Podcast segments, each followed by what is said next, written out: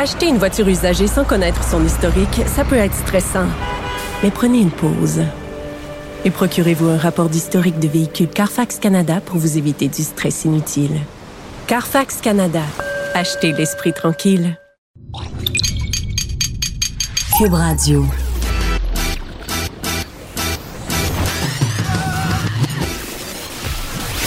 Pour elle, il n'y a jamais de mauvaise question.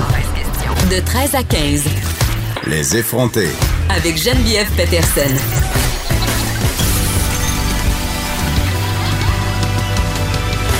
Cube Radio. Bon vendredi tout le monde, j'espère que vous allez bien. Personnellement, je me suis couchée à 9h30 hier, donc je me sens un peu comme un bâton de dynamite. N'ajustez pas votre appareil. C'est vendredi, je l'ai dit, c'est le soir où on va se garrocher puis on va boire du vino. Je sais, on peut pas dire vino, c'est un mot proscrit, mais je le dis quand même.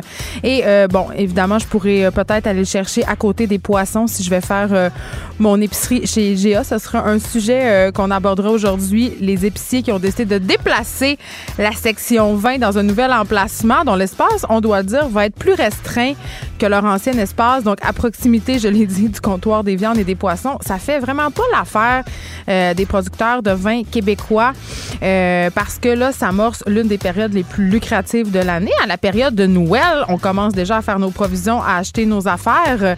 Et là, ben évidemment, on devra aller à côté de la section des poissons si on veut acheter du vin et d'épicerie.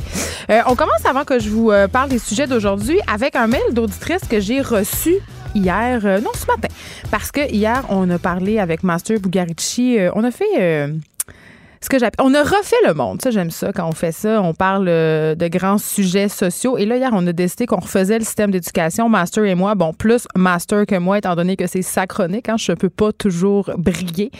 et on a abordé brièvement le sujet de l'école à la maison et aussi le fait que il y avait une certaine distinction à faire entre les profs de l'ancienne garde, sans vouloir nullement dénigrer leur travail ni dire qu'ils ont une approche qu'on juge des yeux de l'éducation. C'est pas ça, mais on disait que il y avait comme une nouvelle approche avec les, euh, les profs qui étaient plus jeunes, qui faisaient beaucoup d'apprentissage croisé. Euh, tu sais, je donnais l'exemple de ma fille justement qui euh, faisait un devoir, par exemple, de français en éduc ou devait assimiler, si on veut, des concepts de français en sciences. Donc, vraiment, apprentissage croisé, sinon la réforme de l'éducation, rien neuf sur le soleil, mais quand même, il y a une certaine volonté de l'école. Et euh, cette auditrice-là, Jessie Dion, nous a écrit euh, un long courriel pour nous dire qu'elle avait bien aimé la chronique de Master euh, et elle voulait apporter son grain de sel. Elle nous dit qu'elle a un garçon en cinquième année, un autre en première. et cette année, à leur école, hasard, il y a beaucoup de jeunes profs. Et elle dit qu'elle voit, et ce n'est pas la seule à m'avoir écrit ça, elle voit une très grande différence parce qu'ils font les classes autrement, c'est-à-dire ils aménagent la classe autrement, un pupitre seulement dans la classe. Le reste, ce sont des sofas, des hamacs, des tables basses, donc des aires communes pour travailler, des coussins, euh, un îlot avec des chaises autres. Donc les enfants s'assoient où ils veulent et ça leur permet euh, de bouger. Et vraiment, elle a vu une différence chez ses garçons, chez ses enfants. Il n'y a pas de devoir à la maison. Il y a leçons, mais ils ont le temps à l'école pour les faire. Les profs mettent de la musique. Elle dit, en tout cas, elle, elle appelle ça euh, la classe super haute. Et là, elle dit, ses enfants ont toujours eu des bonnes notes, mais il y avait de la difficulté à aimer l'école. Et cette année, c'est vraiment super. Son plus petit, euh, lui aussi dans sa classe, c'est un peu la même chose. Donc vraiment apprendre en s'amusant. Euh, les nouvelles classes très, très, très euh, créatives et elle, elle, n'y voit que du bon chez ses enfants. J'aurais tendance euh, à. Jessie, Jessie Dion n'est pas la seule. J'ai eu d'autres emails de parents pour me dire que les profs jeunes faisaient une différence dans la vie de leurs enfants. Et il y a certes, puis je dis profs jeunes, tu sais, en même temps, je sais pas quel âge ils ont, mais les écoles, les profs issus des réformes, et il y a d'autres profs, ce qui le fun avec ce genre d'initiative-là, c'est qu'il y a d'autres profs après ça qui voient ça euh, peut-être qu'ils étaient euh, des profs de l'ancienne garde qui se sentaient un peu encarcanés dans ce modèle-là, qui disent ben écoute, nous aussi on pourrait faire ça et les élèves euh, s'en trouveraient gagnants. Donc l'école qui au Québec est vraiment en train de changer. Bon, et on n'aura pas plus de financement à court terme, mais on voit que ces gens-là sont des passionnés qui mettent des initiatives de l'avant pour aider nos enfants. Aujourd'hui, on se parle de la commission de la lutte à la corruption Euh, le commissaire Frédéric Godreau qui a fait une annonce qui en a choqué plus d'un ce matin, l'unité permanente anti-corruption qui ferme le dossier Justesse. Ça, c'est une enquête où des collecteurs de fonds libéraux étaient soupçonnés d'avoir trempé dans une fraude à la Société immobilière euh, du Québec. Est-ce la surprise qu'on ferme euh, ce dossier-là? Oui et non. Euh, oui, pour les principaux intéressés, parce qu'il y, en a certains d'entre eux qui s'attendaient à se faire arrêter, à se faire euh, passer les menottes. Donc, je m'imagine qu'ils doivent être un peu morts de rire en ce moment. Je vais parler de ce dossier-là avec Jean-Louis Fortin, qui est chef du bureau d'enquête euh, de Québécois et qui est aussi co-auteur euh, du livre dont on a parlé ici la semaine dernière, qui vient de sortir, PLQ Inc., qui s'attardait justement à notre ancien bon premier ministre Jean Charest et, aux autres scandales liés au Parti libéral du Québec. Il était d'ailleurs question du scandale des bailleurs de fonds du PLQ dans leur livre, donc on en parlera avec lui juste après la première pause tantôt. Aussi, euh, on aborde encore une fois aujourd'hui la réforme sur l'immigration. Tu sais, humainement, on, bon, on a parlé à un vice-président de société de transport hier euh, qui ça lui faisait un peu s'arracher les cheveux sur la tête parce que euh, ça compromettait l'avenue de camionneurs européens euh, qui devra peut-être loger en Ontario, mais j'avais envie qu'on creuse plus encore le côté human et on va le faire avec Madeleine Pilote-Côté qui est chroniqueuse au Journal de Montréal. Elle va venir nous parler de cas précis de gens qui sont affectés par cette réforme de l'immigration. Euh, depuis 2011, le collectif Échec à la guerre réalise annuellement la campagne du coquelicot blanc. On le connaît moins hein, que le coquelicot rouge. Cette campagne-là, ça se déroule généralement euh, entre la Journée internationale de la paix, le 21 septembre, et le jour du souvenir, le 11 novembre. Donc, ça se termine bientôt.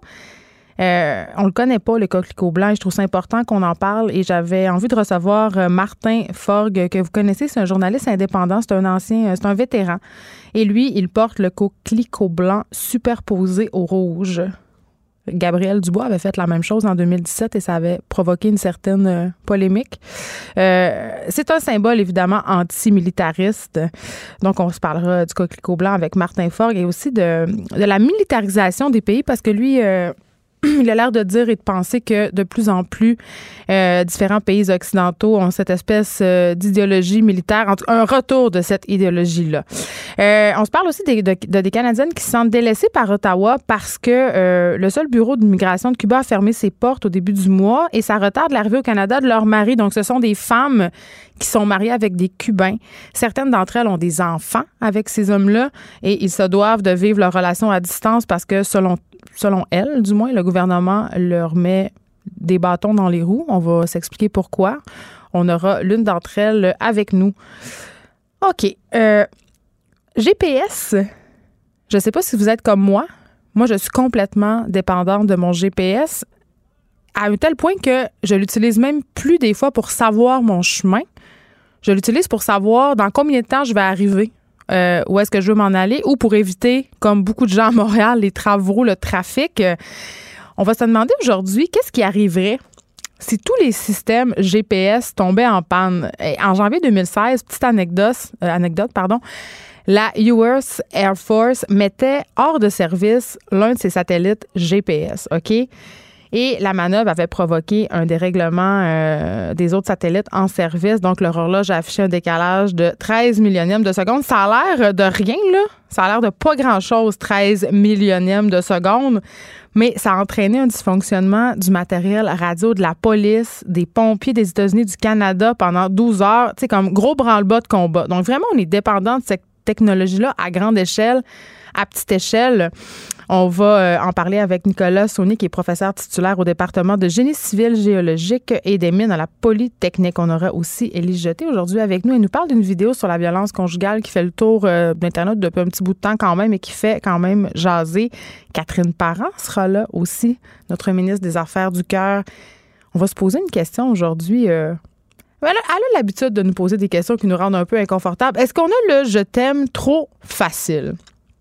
Quand est-ce qu'on doit le dire, ce fameux je t'aime-là, en 2019?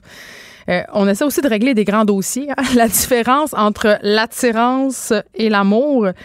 Les étapes aussi, hein, avant de se dire je t'aime, les façons de le dire. Tu sais, il y a des gens qui, utilisent des synonymes pour dire je t'aime. Ça nous rend tous et toutes un peu confus. Euh, on, va, on va se demander aussi, c'est quand qu'on devient un couple officiel? Euh, est-ce qu'il faut s'en parler? C'est quoi la différence entre fréquentation ou couple? Tu sais, la peur du titre, là. C'est-tu mon chum? C'est-tu ma blonde? c'est ça. Donc, on va, on va essayer de démêler tout ça. Tu sais, le fameux It's Complicated sur Facebook, là, quand vous allez avoir écouté la chronique de Catherine Parent, ça devrait aller mieux. Vous devriez euh, être capable d'updater votre statut à quelque chose euh, de moins ambigu. Je vous parlais euh, des cafétérias d'école puis des milieux de travail cette semaine où on peut manger, les cafétérias de ces milieux de travail-là qui sont pleins de vermine. On parlait de caca de souris, de caca de... Ah, j'ai oublié de faire le disclaimer. Si vous êtes en train de manger, cessez. Donc, coquerelle et caca de souris, OK? On reste dans le dégueulasse. On reste dans le dégueulasse. On se parle du métro de Montréal. Euh, c'est un dossier d'Émilie Bilodeau et de Martin Tremblay dans la presse. Euh, dans quoi on se met les mains quand on s'agrippe au bar dans le métro? OK, pour vrai, c'est une question que, que je me suis posée souvent quand je prenais beaucoup, beaucoup le métro et même quand je le prends maintenant à l'occasion. Et je suis vraiment certaine que vous aussi, vous vous la posez, cette question-là. Puis là, je le sais, là, il y a juste à Montréal qui a un métro au Québec, puis vous êtes nombreux à nous écouter en dehors de Montréal, mais dans presque toutes les villes au Québec, il y a des autobus de ville, OK? Puis si vous le prenez, là, c'est sûr que vous avez déjà mis votre main sur la barre d'agrippement de l'autobus. Donc, ça doit être la même affaire, c'est ce que je me dis. Donc, à la demande de la presse, il y a un biologiste moléculaire qui a fait des tests dans le métro de Montréal. Il a trouvé des, petites affaires qui vont pas nécessairement faire notre affaire, c'est ce que je dirais. Il a trouvé des bactéries et des levures, arc, pouvant, des levures, pouvant causer des maladies euh, de la peau. Donc, c'est quand même euh, assez inquiétant, en tout cas, ou dégueulasse, c'est selon. Et euh, ce biologiste-là a été quand même surpris de la quantité de bactéries qu'il a qualifié de limite, qu'il a trouvé à certains euh, endroits dans notre réseau de transport euh, souterrain. Et là, on s'est demandé pourquoi, évidemment. Et c'est, ça serait dû en partie, pas en totalité, au fait que la Société de transport de Montréal, notre fameuse et glorieuse STM, ben, nettoie moins souvent qu'ailleurs les poteaux. Eh oui, je dis poteau, je dis pas poteau. Deal with it. Euh, à Paris et à Boston, OK, juste pour vous donner des exemples, les barres de maintien des, voitures de métro sont nettoyées tous les jours. Ce sont des villes qui ont beaucoup d'argent. OK? À Montréal, c'est c'est plate, il n'y a pas de public pour que je puisse vous demander ou combien de temps vous pensez. Toutes les cinq ou six semaines, OK? Tous les jours, Paris, Boston, Montréal, toutes les cinq ou six semaines, on va nettoyer ces fameuses barres-là. Et là, euh, on a prélevé 40 échantillons dans le métro. Ça, ça s'est passé le 7 octobre dernier. Et on a constaté que quatre d'entre eux contenaient tellement de bactéries ou de levures et moisissures qu'il a été impossible pour le microbiologiste de les compter au microscope. OK? Donc, euh, on parle ici d'une certaine petite quantité euh, de bactéries. Il y en avait tellement. Euh, dans certains endroits, là, je vous donne un chiffre, c'est absolument dégueulasse.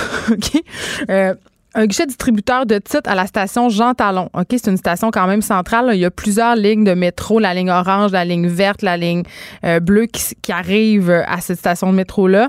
Euh, comptait là, 100 colonies de bactéries levure moisissure sur une surface de 33,18 cm carrés. Donc, 33 euh, cm carrés, là, c'est, presque une... Vous prenez la longueur d'une règle, puis c'est pas mal ça euh, avec un carré. Donc, c'est dégueulasse, vraiment.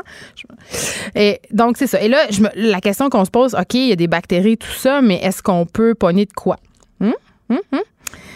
Eh bien, oui. Oui, vous pouvez pogner de quoi, mais il ne faut pas capoter. Là, vous le savez, ma phobie euh, dans la vie, c'est la gastro. il y a des échantillons qui ont été prélevés qui contenaient euh, des bactéries qui peuvent causer, euh, pas la gastro, mais des, des problèmes intestinaux, si on veut. Donc, il y en a quand même en quantité importante dans le métro. Il y a aussi d'autres bactéries qui peuvent causer des champignons d'orteils, des champignons de main. Donc, euh, quand même assez dégueulasse. Mais on, on dit quand on se compare, on se console. À Toronto, c'est pire. On nettoie les barres de maintien toutes les 6 à 8 semaines. Donc, ils sont pires que nous. Ils lavent moins. Et la raison euh, pour laquelle on lave pas euh, les barres de métro puis qu'on lave pas les wagons souvent, ben c'est con, mais c'est parce qu'on n'a pas d'argent. On n'a pas assez d'argent pour le faire. Il y a quand même une solution qui est très, très simple et qui coûte rien. Hein? Euh, c'est de se laver les mains en quittant un endroit public, hein? Avant de manger, en sortant de la salle de bain. Un petit geste, là. Lave-toi les mains avec du savon, hein? Et peut-être qu'il y aura moins de bactéries dans le métro de Montréal. Donc, la morale de l'histoire, on peut rien faire. Les métros ne seront pas lavés plus souvent parce qu'on n'a pas d'argent. Mais lavez-vous les mains, la gang. Lavez-vous les mains. Acheter une voiture usagée, ça peut être stressant, mais prenez une grande respiration. Et imaginez-vous avec un rapport d'historique de véhicule Carfax Canada qui peut vous signaler les accidents antérieurs, les rappels et plus encore. Carfax Canada. Achetez l'esprit tranquille. Écrivaine, Blogueuse. scénariste et animatrice. Geneviève Peterson. La Wonder Woman de Cube Radio. L'unité permanente anticorruption qui ferme le dossier justesse. J'en parle tout de suite avec Jean-Louis Fortin, chef du bureau d'enquête. Bonjour Jean-Louis. Bonjour Geneviève. Écoute, euh, t'es co-auteur euh, du livre PLQ Inc. et c'est un sujet que vous abordez dans ce livre-là. Euh, juste pour qu'on se situe bien, là, euh, le dossier justesse, ça a rapport avec cette enquête sur les, les bailleurs de fonds des libéraux, en fait, les gens qui amenaient de l'argent. Oui, les collecteurs de fonds du Parti libéral du Québec, là, ceux qui étaient responsables d'organiser des cocktails de financement Ouais. très payants pour le Parti de Jean Charest. Euh, donc, Franco Fava, William Bartlett, Charles Rondeau. C'est des gens qui sont connus parce que c'est des gens, entre autres, là, qui avaient passé à tour de rôle euh, à la commission Bastarache euh, il y a Mm. quelques années là, sur l'influence, justement, des, de, de l'entourage politique du PM sur la, la nomination des juges. Euh, ces individus-là étaient soupçonnés de s'en être mis plein les poches, c'est le cas de le dire, euh, des commissions secrètes alléguées de millions de dollars. On ne parle pas de petites sommes. Là. Non, c'est 2 millions de Euh, dollars. c'est une affaire immobilière, là, des locations. C'est ça. Donc, le gouvernement provincial a besoin de louer des locaux, hein, des immeubles à bureaux, Ouais. c'est normal pour les ministères. Ça passait par la Société immobilière du Québec qui signe des baux avec des grands propriétaires d'immeubles. Et la thèse des policiers, c'était que donc ces collecteurs de fonds-là avaient touché des commissions secrètes euh, de la part de propriétaires d'immeubles. Mais des Euh, pots de vin, en en fait, là, Jean-Louis. Oui, oui, tu veux dire, on n'ayons pas peur des mots. des pots de vin carrément, et en contrepartie, ben, le gouvernement signait à des conditions extrêmement, extrêmement avantageuses ces propriétaires-là. Des baux euh, d'une vingtaine d'années à des prix exorbitants. Donc, chacun y trouvait son compte. Des conditions, euh, des conditions avantageuses, un classique du Parti libéral du Québec, c'est ce que j'aurais envie de dire. Et, et ce qui était particulièrement marquant dans cette histoire-là, Ouais. c'était que les fonds n'étaient pas déposés dans un compte de banque à CIBC à Brossard. C'était déposé dans des comptes de banque euh, en Autriche, en Suisse et aux Bahamas. Fait que les- la belle évasion fiscale euh, pour, pour la cerise sur le Sunday. on peut penser qu'il y avait ça euh, à la clé. Hmm. L'UPAC a commencé, Geneviève, à enquêter là-dessus. Ça fait presque dix ans. Mais l'UPAC n'existait pas encore à ce moment-là. C'était d'autres euh, services, d'autres unités d'enquête. Ouais. Presque une dizaine d'années que ces transactions-là sont dans la mire de la police. Euh, L'UPAC a. Est-ce qu'on peut dire tout tenter? Ils ont travaillé fort. Nous, euh, au bureau d'enquête, il y a deux ans, on avait révélé que à trois reprises, les enquêteurs travaillaient de très près avec le DPCP, donc les procureurs de la Couronne, pour porter des accusations. Ils avaient prévu de les arrêter, de les menotter, et à trois reprises, l'opération euh, euh, pour, pour mener les arrestations a été reportée. Euh, il y avait des policiers qui disaient, qui se plaignaient en coulisses du manque de collaboration du DPCP. On leur mettait des avait- bâtons dans les roues? Ben oui, qu'il n'y avait pas assez de ressources, pas d'avocats disponibles. Tiens et tout ça. donc. Mais on se disait, mais on se disait, ça va finir par déboucher parce que quand même, quand tu enquêtes depuis des années là-dessus, quand tu as rencontré 70 témoins, quand tu as fait 160 opérations de surveillance, euh, euh, quand tu as fait, euh, quand tu as saisi, écoute, ils ont même saisi un chèque de 2 millions et demi, quand tu as fait venir des documents bancaires en provenance du Panama, de la Suisse, de l'Autriche, etc. Tu as quand même en main beaucoup d'éléments. T'en as de la preuve. Ouais, ouais. c'est ça, pour porter des accusations. Et là, ben, ce matin, donc, grande surprise, tout tombe. Il n'y aura pas d'accusation. C'est surprenant, entre autres, parce que c'est la première fois, moi, que je vois l'UPAC publiquement annoncer qu'il abandonne le projet d'enquête. Absolument, il fallait deviner. hein. Il y avait soit des accusations qui étaient déposées ou quand on savait que la police enquêtait euh, là-dessus, ben, on, puis que ça faisait euh, des années qu'il ne se passait rien, ben, on disait, bon, ben, écoute, ils doivent avoir fermé le dossier. Là, cette fois-ci, communiqué de presse en bonne et due forme euh, de Frédéric Gaudreau, le grand patron de l'UPAC, nouveau patron. Peut-être que c'est une nouvelle ère de transparence avec ce corps policier. Ben, ça serait une on- bonne nouvelle. Ben, ça a au moins le mérite, cette, euh, cette façon de procéder, de rendre des choses très claires. Mais là, c'est quoi les raisons invoquées pour justifier le fait qu'on va pas intenter de poursuite? Parce que, écoute, gars, Franco Fava a quand même dit qu'il s'attendait à faire de la prison. Là. Ben Ces gens-là, ils s'attendaient d'avoir les menottes au poignet. Là.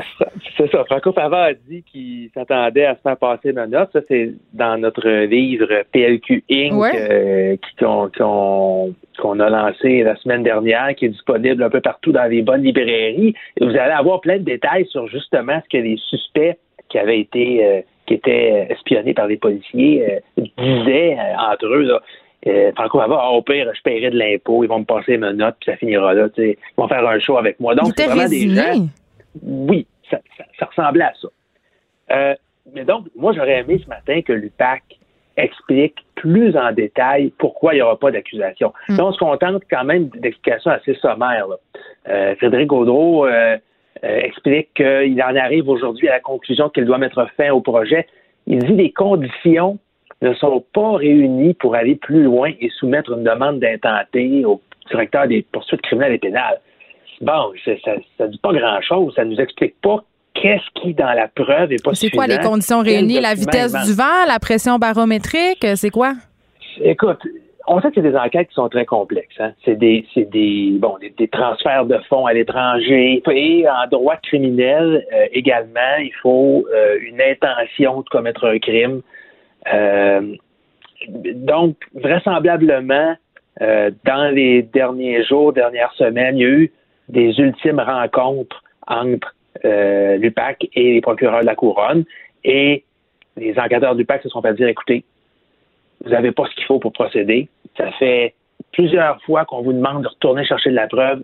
Avec ça, si on se présente devant le juge, les suspects Favard, Bartlett, Rondeau et compagnie vont être acquittés. On ne pourra pas avoir de verdict de culpabilité, donc ils ont préféré pas déposer d'accusation. Ce qui m'a surpris aussi aujourd'hui, Geneviève, c'est la ministre de la Sécurité publique, hmm. Mme Guilbeault, qui, euh, plutôt que de plutôt que d'être dans une réserve habituelle à laquelle on s'attendrait d'une ministre de la Sécurité publique, euh, a tweeté euh, il y a une heure ou deux qu'elle était surprise de ce de ce de ce revirement de, situation? Ouais. Euh, et est-ce qu'on pourrait euh, penser qu'elle va aller ajouter son grain de sel et peut-être euh, les faire revenir en arrière ou c'est complètement utopique? Bon, le ministre de la Sécurité publique ne peut pas intervenir dans un ça, on peut pas. Hein? Non, ça prend une séparation quand même entre, les, le législateur et les, les, gens. Mais quand même, elle leur, a tapé, elle leur a tapé sur les doigts publiquement. Là. Oui, c'est une, ben, une, forme de désaveu. C'est certainement, sans disons qu'une ministre ben, comme ça, noir sur blanc, écrive qu'elle est surprise de la décision de l'UPAC. Sur les médias sociaux. oui. Ce qui est intéressant quand même, c'est qu'elle évoque que peut-être que le gouvernement pourrait poursuivre au civil. Ah. Et ça, ça peut être une forme de consolation pour les contribuables. Tu sais, ils ne se font pas passer ma note, ils n'iront pas en prison, il n'y aura pas de procès criminel. Mais quand tu poursuis au civil, évidemment, le, le fardeau de la preuve est moins élevé et il est possible de faire une démonstration que les loyers que le gouvernement payait pour ces immeubles-là étaient gonflés de mm. façon absolument démesurée, que des gens qui sont mis de l'argent dans les poches et d'aller recouvrir une certaine somme. Ça, ça, a peut-être pas le même effet symbolique que de dire les gens se sont fait passer les menottes, se sont fait arrêter, mais si au moins, comme contribuable, on peut récupérer de l'argent là-dedans qui aurait été euh, détourné, qui aurait été volé, ça serait une bonne nouvelle. On n'est pas encore là, la poursuite n'est pas déposée, mais que la ministre l'évoque comme ça dans un tweet quand même, euh, je me dis qu'elle doit avoir euh, discuté, réfléchi à ça avec son entourage avant d'annoncer ça publiquement. Oui, elle n'a pas fait une Donald Trump d'elle-même, évidemment. Écoute, Jean-Louis, parlons-en des contribuables. Tu sais, je sais pas, une, nouvelle comme ça qui tombe ce matin, qui nous tombe dessus, parce que c'est littéralement ça.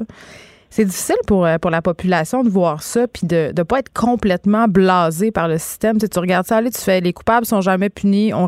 L'autre fois, on a parlé d'un autre dossier encore où on était ensemble, où on n'était pas sûr de revoir notre argent municipal. à un moment donné, les gens se désintéressent de la politique puis deviennent euh, euh, cyniques c'est pas facile, effectivement, euh, quand on apprend des, que des enquêtes comme ça sont avortées, d'avoir confiance, d'avoir foi en la police. C'est des enquêtes qui coûtent des millions de dollars aussi à mener. Ça, on l'oublie trop souvent. Tout à fait. Euh, j'ai tendance à, être optimiste et à donner euh, au nouveau patron de l'UPAC, Frédéric Gaudreau, la chance de faire ses preuves. On le sait, là, à l'UPAC, il y a eu toutes sortes d'ennuis. Robert Lafrenière, l'ancien patron, a démissionné par surprise. Euh, la moitié des enquêteurs sont partis, ils étaient écœurés. Euh, il y a eu vraiment des problèmes de relations de travail. C'est normal qu'il y ait des projets d'enquête qui soient tombés à l'eau. Là, on a un nouveau patron qui a des coups des franges, qui a un mandat de 7 ans, qui nous dit qu'il va travailler de façon euh, plus transparente. je pense qu'il faut lui donner le bénéfice du doute. Frédéric Gaudreau est un policier dont on dit beaucoup de bien des sources, moi, que j'ai dans, l'appareil administratif de l'État et dans l'appareil policier me disent on n'a jamais entendu quoi que ce soit à son endroit de négatif. Donc, il y, a de l'espoir. Mais effectivement, quand des enquêtes de longue haleine comme ça comptent, des collecteurs de fonds du Parti libéral, quand des enquêtes, ça fait il y a quelques mois, on révélait que le, le, le, cartel des contrats à Montréal. Ah oui, c'est ça, je disais tantôt. On avec la, la mafia qui mettait un 2 et demi poches.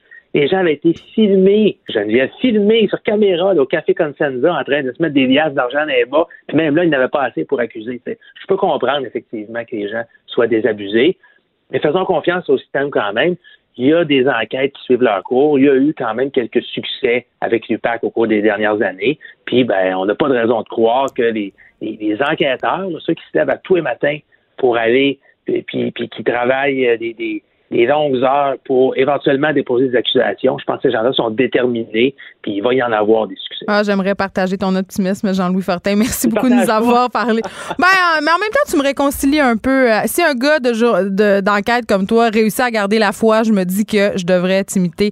Merci, Jean-Louis Fortin, de nous avoir parlé, chef du bureau d'enquête de Québécois et co-auteur euh, du livre PLQ Inc. que vous pouvez vous procurer, évidemment, en librairie. On se parlait de l'unité permanente anti-corruption qui ferme le dossier Justesse Franco Fava et deux autres ex-organisateurs du Parti libéral du Québec, William Bartlett et Charles Rondeau, euh, étaient au nombre des suspects, tout comme l'ex-patron de la SIC, Marc-André Fortier.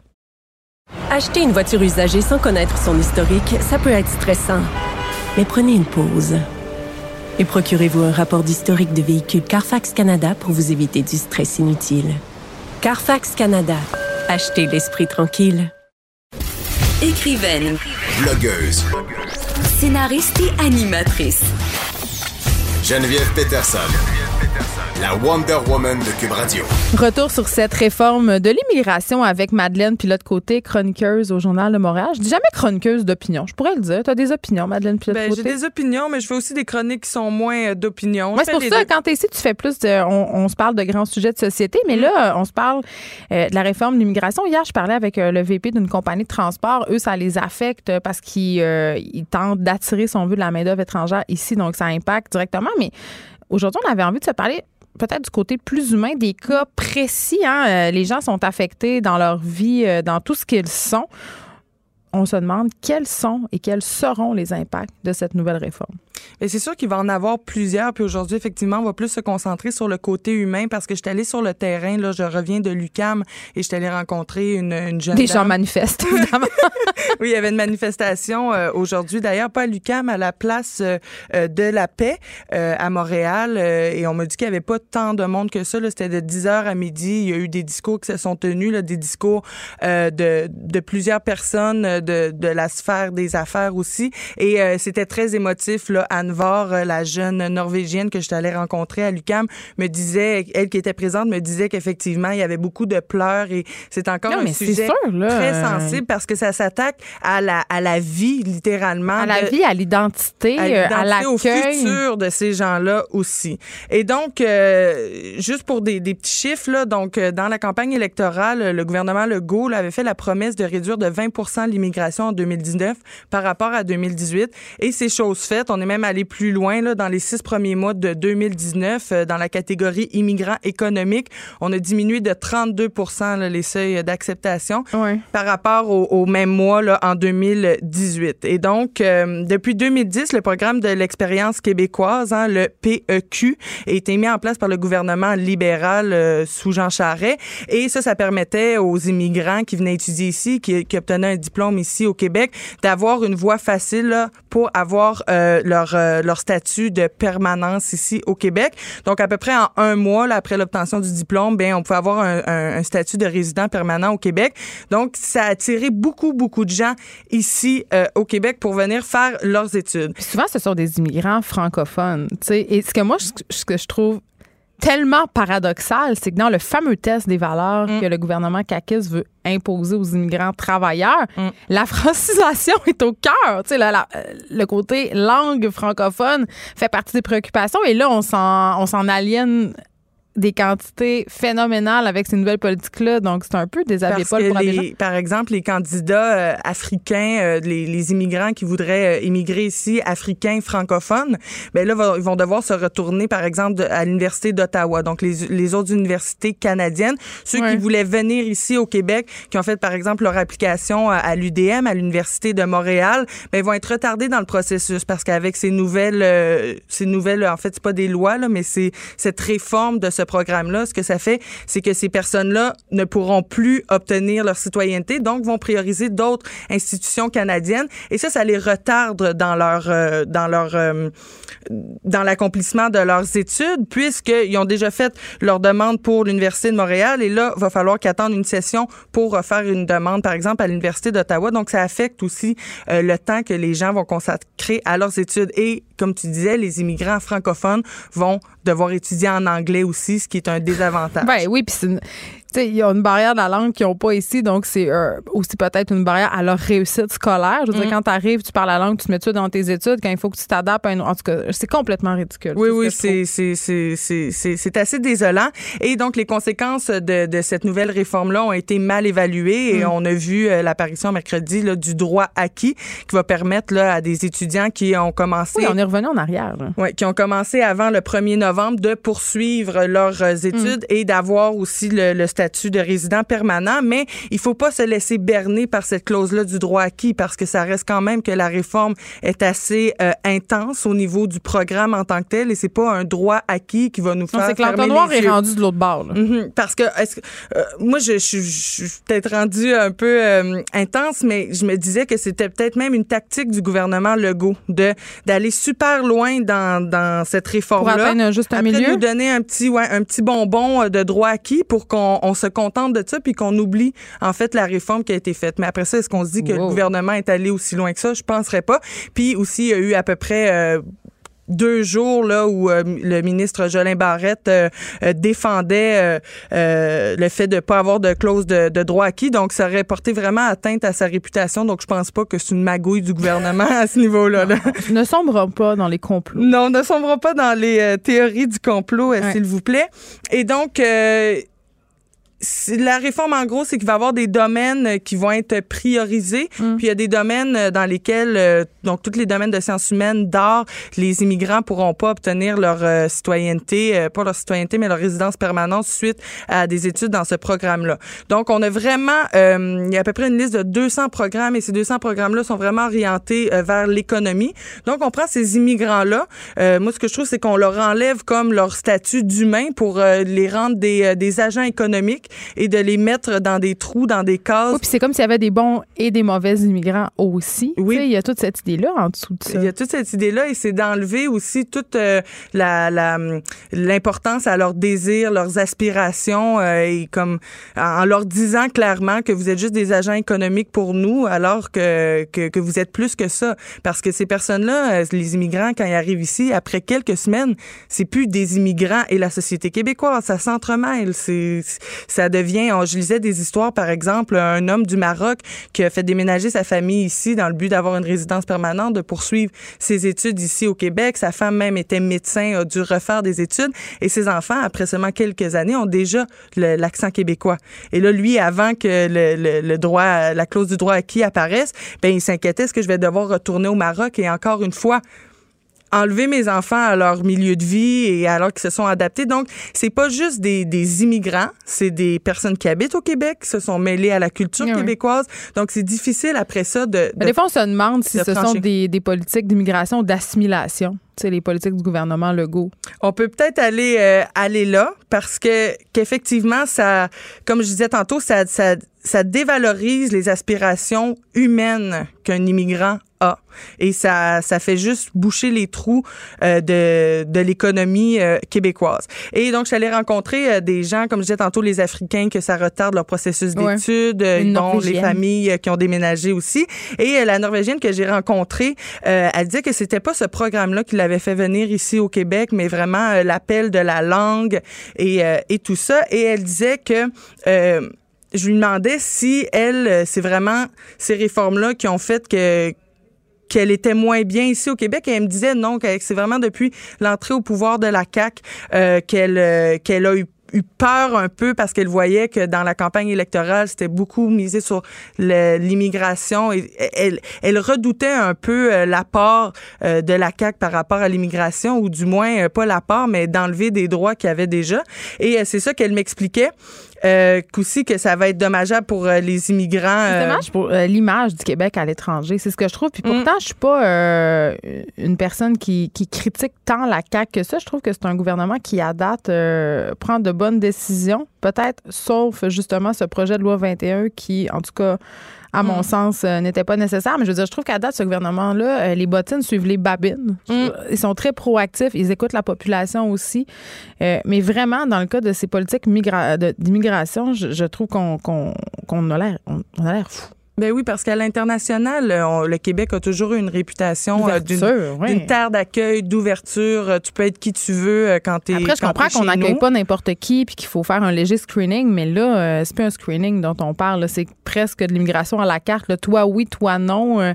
Cette année, toi, ça va être Mm. oui, mais l'année prochaine, ça va être plus ça. Tu c'est vraiment, comme tu le disais, là, l'immigrant comme euh, personne qui vient patcher des trous, comme agent économique, Mm-hmm. pas comme humain, tu parce qu'ils peuvent nous apporter des choses, ces gens-là, d'un point de vue sociologique, d'un point de vue humain, pas seulement d'un point de vue économique. Oui, puis c'est comme si, si on va plus loin, c'est comme si on se concentrait juste sur l'économie et les métiers qui, qui rapportent à cette économie-là, alors que c'est très valable comme profession, par exemple, d'être philosophe ou encore euh, d'être dans les sciences humaines ou par exemple. Donc, c'est c'est c'est dans Mais en même temps, je vais apporter un petit bémol Oui. ici. C'est sûr que euh, là, je suis pas nécessairement d'accord avec ce que tu viens de Mm. dire. C'est quand tu accueilles des immigrants ici, des immigrants travailleurs.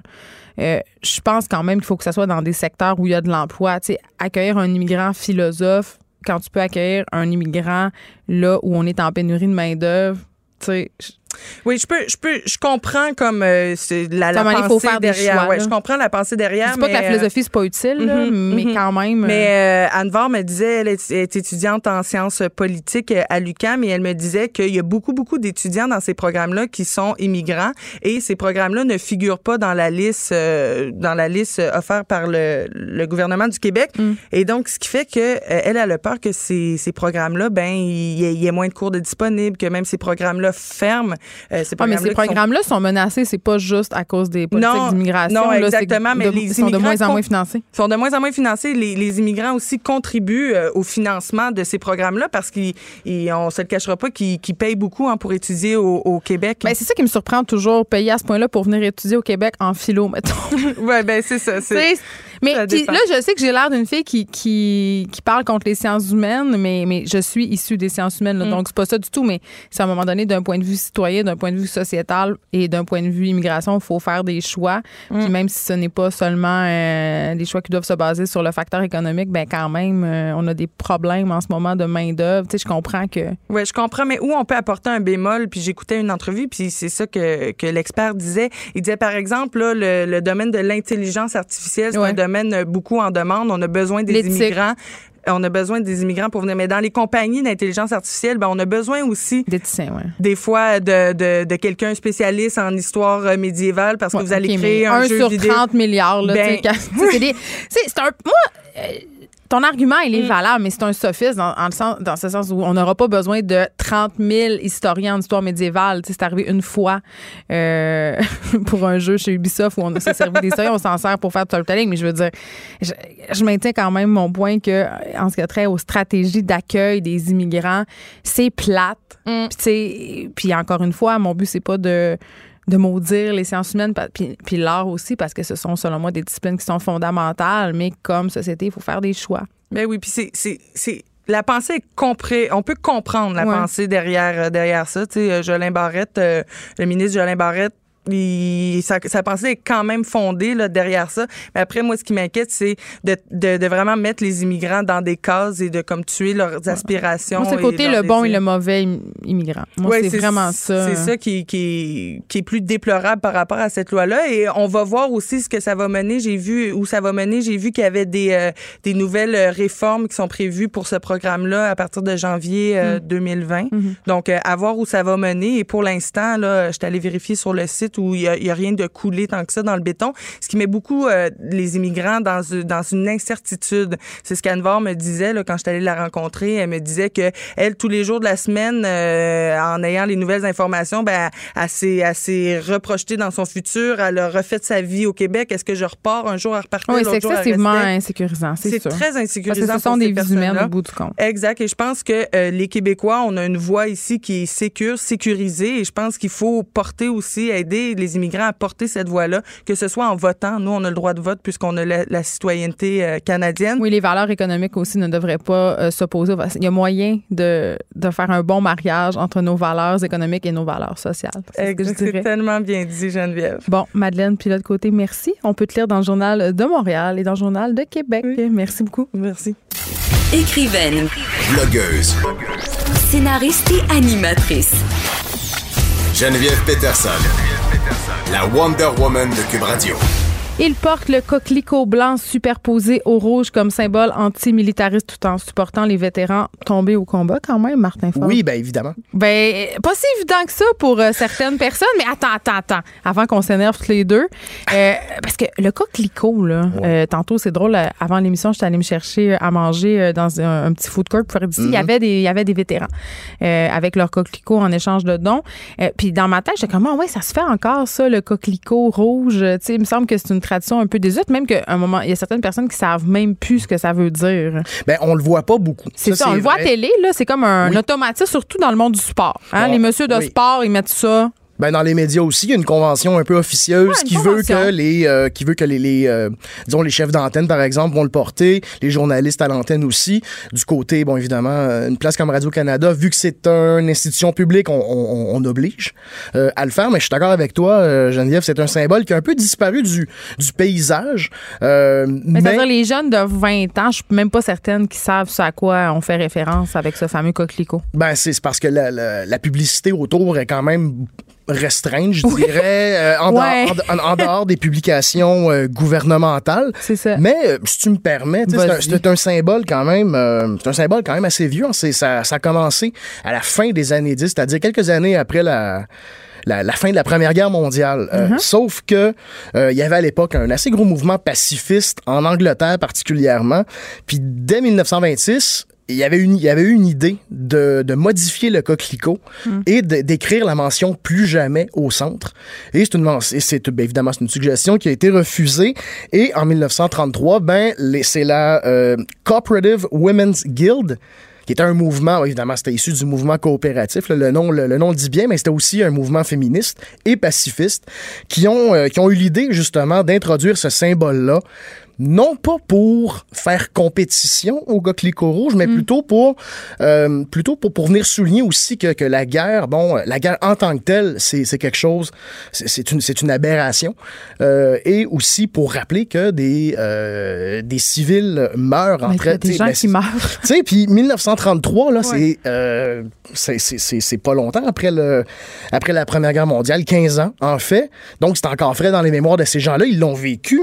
Puis, euh, Parce que les vétérans euh, de la Deuxième Guerre mondiale, euh, ils sont rendus très vieux. Là. la première, il en reste plus du Non. tout. La deuxième, euh, évidemment, chaque année, on, on en perd. Il commence à avoir des centenaires là-dedans. Donc, tu sais, c'est, Ouais. sûr que ça disparaît. Mais tu sais, une guerre comme la Première Guerre mondiale, on parle de 19 millions de morts au total. Ouais. La moitié, euh, non, pas la moitié, mais 8 millions. Donc, presque la moitié étaient des civils. Donc, ça donne une proportion. Tu sais, même si les guerres sont plus aussi meurtrières que, que dans ce temps-là, ben, ça reste quand même un constat qu'on doit faire. J'ai envie de te dire, Marc, tu sais, quand on entend des statistiques comme ça, Martin Fogg, Oui. Première Guerre mondiale, des millions de morts, tout ça, euh, on est quand même dans cette idée maintenant de guerre moderne. OK? On se dit, euh, ah, la guerre, euh, on, on la fait juste quand c'est nécessaire. Il n'y a que quelques victimes collatérales. On a même vu émerger dans quelques médias le concept, surtout des médias américains, il faut le dire, là, euh, de guerre propre. Ben ça, tu vois, c'est tout ça fait partie d'un discours de propagande. Déjà, la, déjà la, la, le, le- En même temps, c'est vrai qu'il y a plus de 19 millions de morts parce que les gens se battent plus avec des arbalètes. On, non, on s'entend, non, là. ben, en fait, la Première Guerre mondiale non plus, ils se battaient. Ouais. Justement, dans ce temps-là, mais dans ce temps-là, ça, Il y ça a été avait un carnage ouais. parce que c'était, c'était, c'était un- une ère d'industrialisation de la guerre. En fait, c'est la mécanisation de la guerre. C'était l'artillerie, c'était l'aviation, c'était des nouveaux moyens euh, Ouais. avec des avec des vieilles tactiques. Donc, euh, tu sais, c'était comme je dis, comme on dit, ça, ça a été le carnage que qu'on connaît. Mais aujourd'hui, justement, moi, c'est, tout ce discours-là, puis je l'ai vu. Tu sais, je dire, je suis Ah, allé. il est présent. Euh, ben, mais je veux dire, je l'ai vu sur le terrain. Tu sais, je suis allé en Bosnie, je suis allé en Afghanistan comme, comme militaire. Après ça, comme journaliste, je suis, je suis allé au Mali, je suis retourné en Afghanistan. Euh, pour, puis pour moi, le, le- ce- ce- le- le terme dommage collatéral, c'est une insulte. Tu sais, euh, au, Pourquoi? fait, au fait que ce sont des, c'est des gens qui sont morts. C'est comme si on, les, on, les- on leur enlevait leur humanité. ben c'est exactement, ça devient une statistique en fait, mais ça, ça fait partie du, du grand du grand schéma euh, Qu'est-ce que tu as vu? du, gra- du- du gros schéma des choses. Ben, c'est-à-dire que je les ai vus, les, je les ai, je vu l'impact de- de- des guerres. On les, on Sur les voit. populations Ben oui, mais on les voit les villages complètement éventrés, on les voit les gens euh, qui ont perdu des, des, des, des maris, des filles, des, cousins. Euh, on, on voit on voit le très peu de moyens qu'ils ont pour pouvoir se relever de ça. Ils perdent leur quoi maison. Ces, ces, ces morts-là, dans le sens où, euh, pour quelqu'un qui ne connaît pas euh, les stratégies militaires, ce sont des tirs qui dévient, ce sont, ils se trouvent à la- au mauvais endroit, au mauvais, au mauvais moment. Ben, c'est-à-dire que euh, ils peuvent se trouver au mauvais endroit, au mauvais moment, et là je mets l'expression. Oui, euh, on a vraiment beaucoup de guillemets en ce Euh, moment. puis- oui. oui, puis tu sais, on a l'impression que les tirs sont très ciblés souvent sur des intérêts militaires, Ben, on de- tire de- pas sur des villages. Non, mais de, ben de, de un, c'est un peu fallacieux de penser que c'est si précis que ça parce que. Mais on est très influencé par notre vision du cinéma américain oui, aussi. Énormément, mais ça, encore là, dans le grand schéma des choses, ça fait partie un peu de la, de la propagande. Hollywood est Ben, pas propagande. Oui, Hollywood Euh, n'est pas toujours très critique quand c'est pas toujours des full metal jackets qu'on diffuse. Ouais. Mais pour revenir à ta question, euh, souvent les armes vont avoir beaucoup plus de précision qu'avant. Puis ça, c'est vrai. Des, des obus d'artillerie guidés par GPS qui tombent environ à un mètre de, de- de la, de la cible voulue, ben, ça existe. Ça, c'est une bonne chose, entre guillemets. Oui, non, du tout. En fait, parce que la puissance de ces armes-là augmente. Donc, les dommages qu'ils font, c'est encore plus gros. Et des fois, au niveau de la stratégie, on va dire, ah, tu sais, on, on va envoyer un message, on va frapper fort à tel endroit.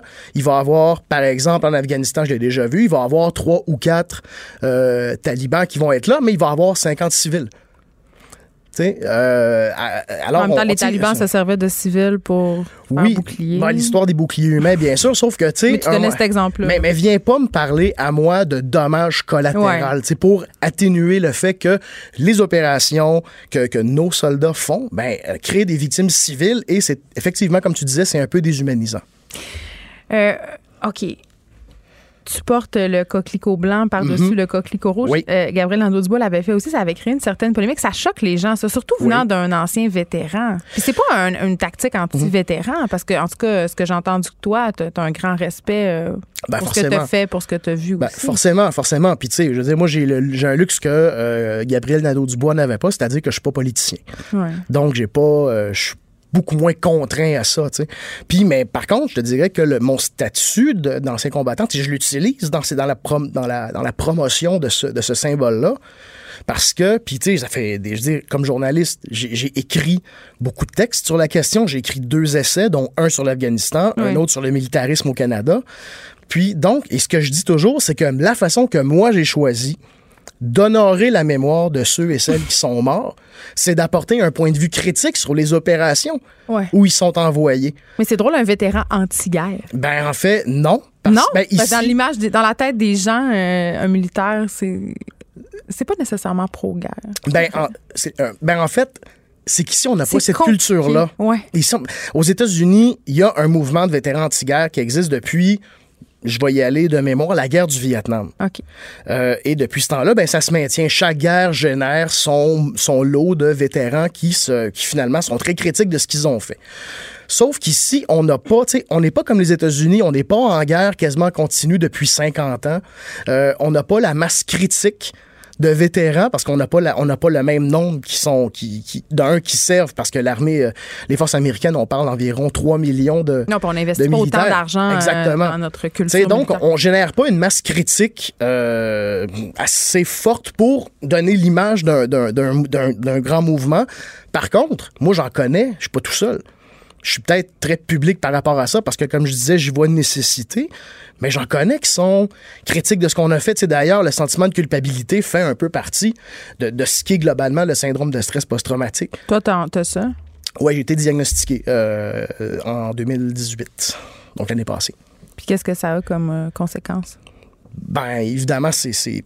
J'allais dire, c'est très personnel parce que, disons que, comme beaucoup de choses, l'expérience varie selon, euh, ouais, c'est très. euh, se- selon le patient. Ouais. Mais tu sais, chez moi, ça génère, tu sais, ça a généré beaucoup de culpabilité, justement. Ça génère, euh, ça a généré ce qu'on appelle une blessure morale, c'est-à-dire que, tu sais, on en vient qu'à qu'à- qu'à- qu'à questionner le sens de ce qu'on fait.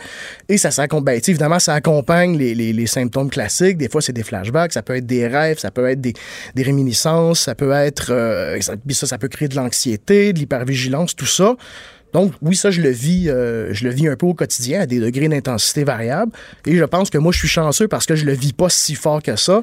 J'en connais qui, euh, au- c'est au point où euh, ils finissent par, ils finissent Ouais, par s'isoler dans Il y a le des bois. suicides aussi. là. Oui, puis Ouais. d'ailleurs, j'ai, il y a cinq ans, mais un de mes bons amis avec qui j'ai servi en Bosnie et en Afghanistan, ben, il s'est suicidé. Puis, c'est, puis tu sais, comment on peut pas le, comment on peut ne pas le voir venir? C'était le bout en train de la gang. Ouais. Personne ne l'a vu venir.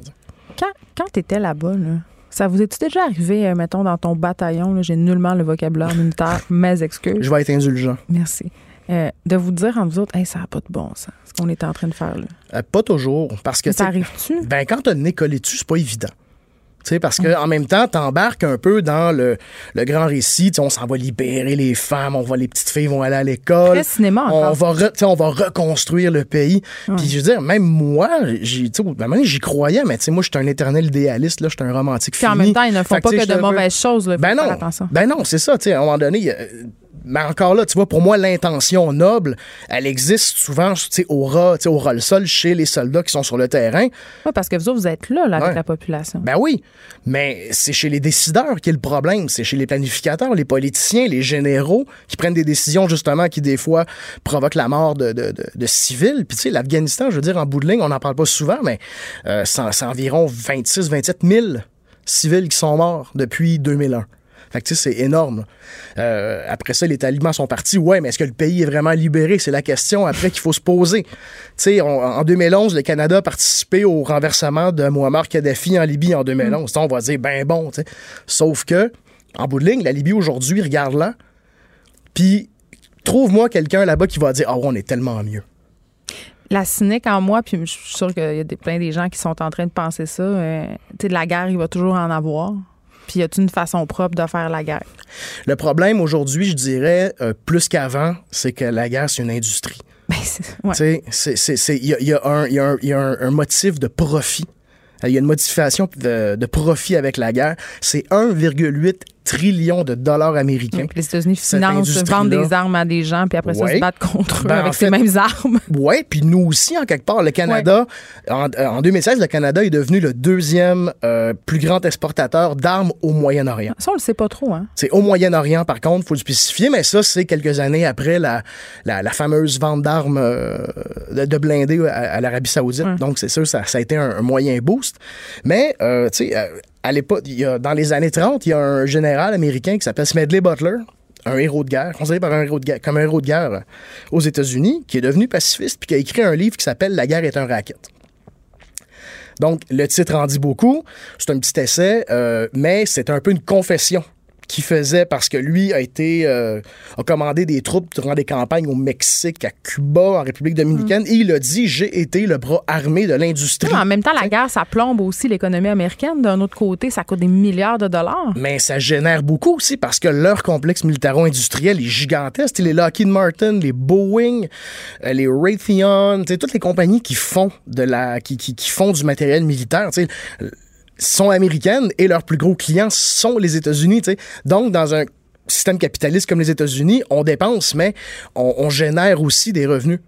Tu sais, Puis, euh, sauf que effectivement, ça creuse le déficit, ça creuse la dette américaine, et ça, on n'en parle pas malgré qu'on annonce que l'économie va mieux que jamais. Tu sais, donc, euh, faut, faut, il y a des données qui se perdent à un moment donné. Se perdent, entre guillemets. Est-ce Ouais. que, tu penses, euh, Martin Fogg, qu'il y a une certaine euh, récupération par les politiques du mouvement du coquelicot? C'est-à-dire, euh, on se sert un peu de ce mouvement-là pour justifier, si on veut, certaines actions militaires ou le- une certaine idéologie militariste. Pas directement, je dirais. C'est pas, c'est pas aussi évident que Mm. ça. Il y a un côté pernicieux à ça. Par contre, t'as- pas tort. Parce que euh, au travers des communications gouvernementales autour du souvenir, on va mettre le coquelicot un peu partout. On va rappeler les, la- la- les sacrifices, la Très gloire. émotif. Oui, mais on, on va aussi installer la guerre et Dans l'esprit des gens? et des batailles en particulier comme étant comme étant des mythes fondateurs. Tu exemple, la bataille de Vimy en 1917, euh, pour beaucoup d'historiens, surtout canadiens anglais, c'est un, c'est le lieu de naissance du Canada. Et mais ça, c'est pas exclusif à ici. Depuis, de, de-. Non, mais ce sont de grands récits patriotiques ben, qui portent la littérature et le cinéma. depuis que euh, le monde est monde, euh, les, les, Les récits de guerre. Ouais, ouais. les récits de guerre, c'est, c'est- ça- on se sert de ça pour justement, euh, jeter une base patriotique, à, à la, à Ben, la- à la Parlons-en nation. de ce patriotisme-là. On a beaucoup fait référence à la culture américaine, puis c'est Mhm. normal un peu parce qu'évidemment, ce sont les champions on, l'a- d'en face, comme on C'est dit. ça, ouais. mais, mais quand même, j'ai l'impression qu'ici aussi, chez nous, il y a une certaine recrudescence justement de, de ce nationalisme militarisant. Mhm. Ben, c'est-à-dire, les années Harper ont été. euh, Ouais, hein? ont, ont- ont- ont- ont créé un impact qui ressemble beaucoup à ça parce que la, la- la culture militaire, la philosophie militaire canadienne s'est transformée pendant ce temps-là. On est passé des fameux casques bleus. Oui, parce que, que, c'était l'émission euh, de paix, là. ben, c'était là-dedans qu'on était, là. Tu sais, moi, de, de manière un peu péjorative, je les appelle les toutous sans frontières, les casques bleus. Euh, et d'ailleurs, je l'ai emprunté à un ami, je m'excuse, je te l'ai- je te l'ai volé. Bon, crédit, euh, crédit ouais, donné. voilà, crédit donné à qui se reconnaîtra. Mais, euh, mais c'est ça, donc il y a eu la transformation. Tu sais, après le 11 septembre, il y a eu une transformation de l'idée aussi. Ben, On- l'imaginaire collectif on aussi. n'était plus dans un monde prospère, un Occident, disons, prospère et Le pacifique. safe space, c'était fini. Ouais, là, on repartait en guerre, puis là, c'était, puis là, c'était contre un ennemi, entre guillemets, qui, qui était une idéologie et non un pays et non, tu sais, un En même temps, territoire. à- euh, on se battait aller- contre le communisme. On a toujours eu un ennemi Ouais. idéologique, tu sais. Ouais, une ben, c'est ça. menace. euh, Ben, disons que ça, disons que ça amène, capitalisme, ouais. ça, disons que ça, ça amène beaucoup d'eau au moulin des conspirationnistes aussi qui Ben, viennent ben- dire que le 11 septembre, finalement, a servi de prétexte pour changer, pour, sais, euh, pour ressusciter le, le bonhomme L'ennemi. 7 heures. Tu sais, disons, ouais, pour faire un genre de, de, de Frankenstein, un ennemi, on reconstitue euh, notre ennemi à abattre, mais là, c'est sous la forme de l'islamisme radical. Là, on aurait tendance euh, à penser qu'avec la chute du gouvernement un peu, justement, puis le- le Justin Trudeau, que, hein, on- hein? Le- Ah, mais ça, non, non, parce que, Non? parce que la vitrine change, mais Ouais. l'arrière-boutique reste quand même pactée avec le même stock. Moi, Mm. c'est comme ça que je le vois. Martin, Fo- écoute, on aurait pu continuer, euh, je pense, encore longtemps. Merci beaucoup, journaliste indépendant, vétéran. Je veux parler de la vigile euh, du collectif Échec à la guerre, Échec à la guerre, pardon, à la mémoire des victimes des guerres qui va avoir lieu le 11 novembre à compter de 10h30 à Montréal, à la Une place du vigile Canada. silencieuse. Oui. Faut le, faut le, faut le, sou- faut le souligner. Moi, j'aurais bien de la misère. Non, non, mais c'est pas une manifestation. non, une vigile. c'est silencieux, c'est Ouais. c'est respectueux, mais c'est juste pour amener un autre message, disons. Merci beaucoup. Merci à toi. Acheter une voiture usagée sans connaître son historique, ça peut être stressant. Mais prenez une pause.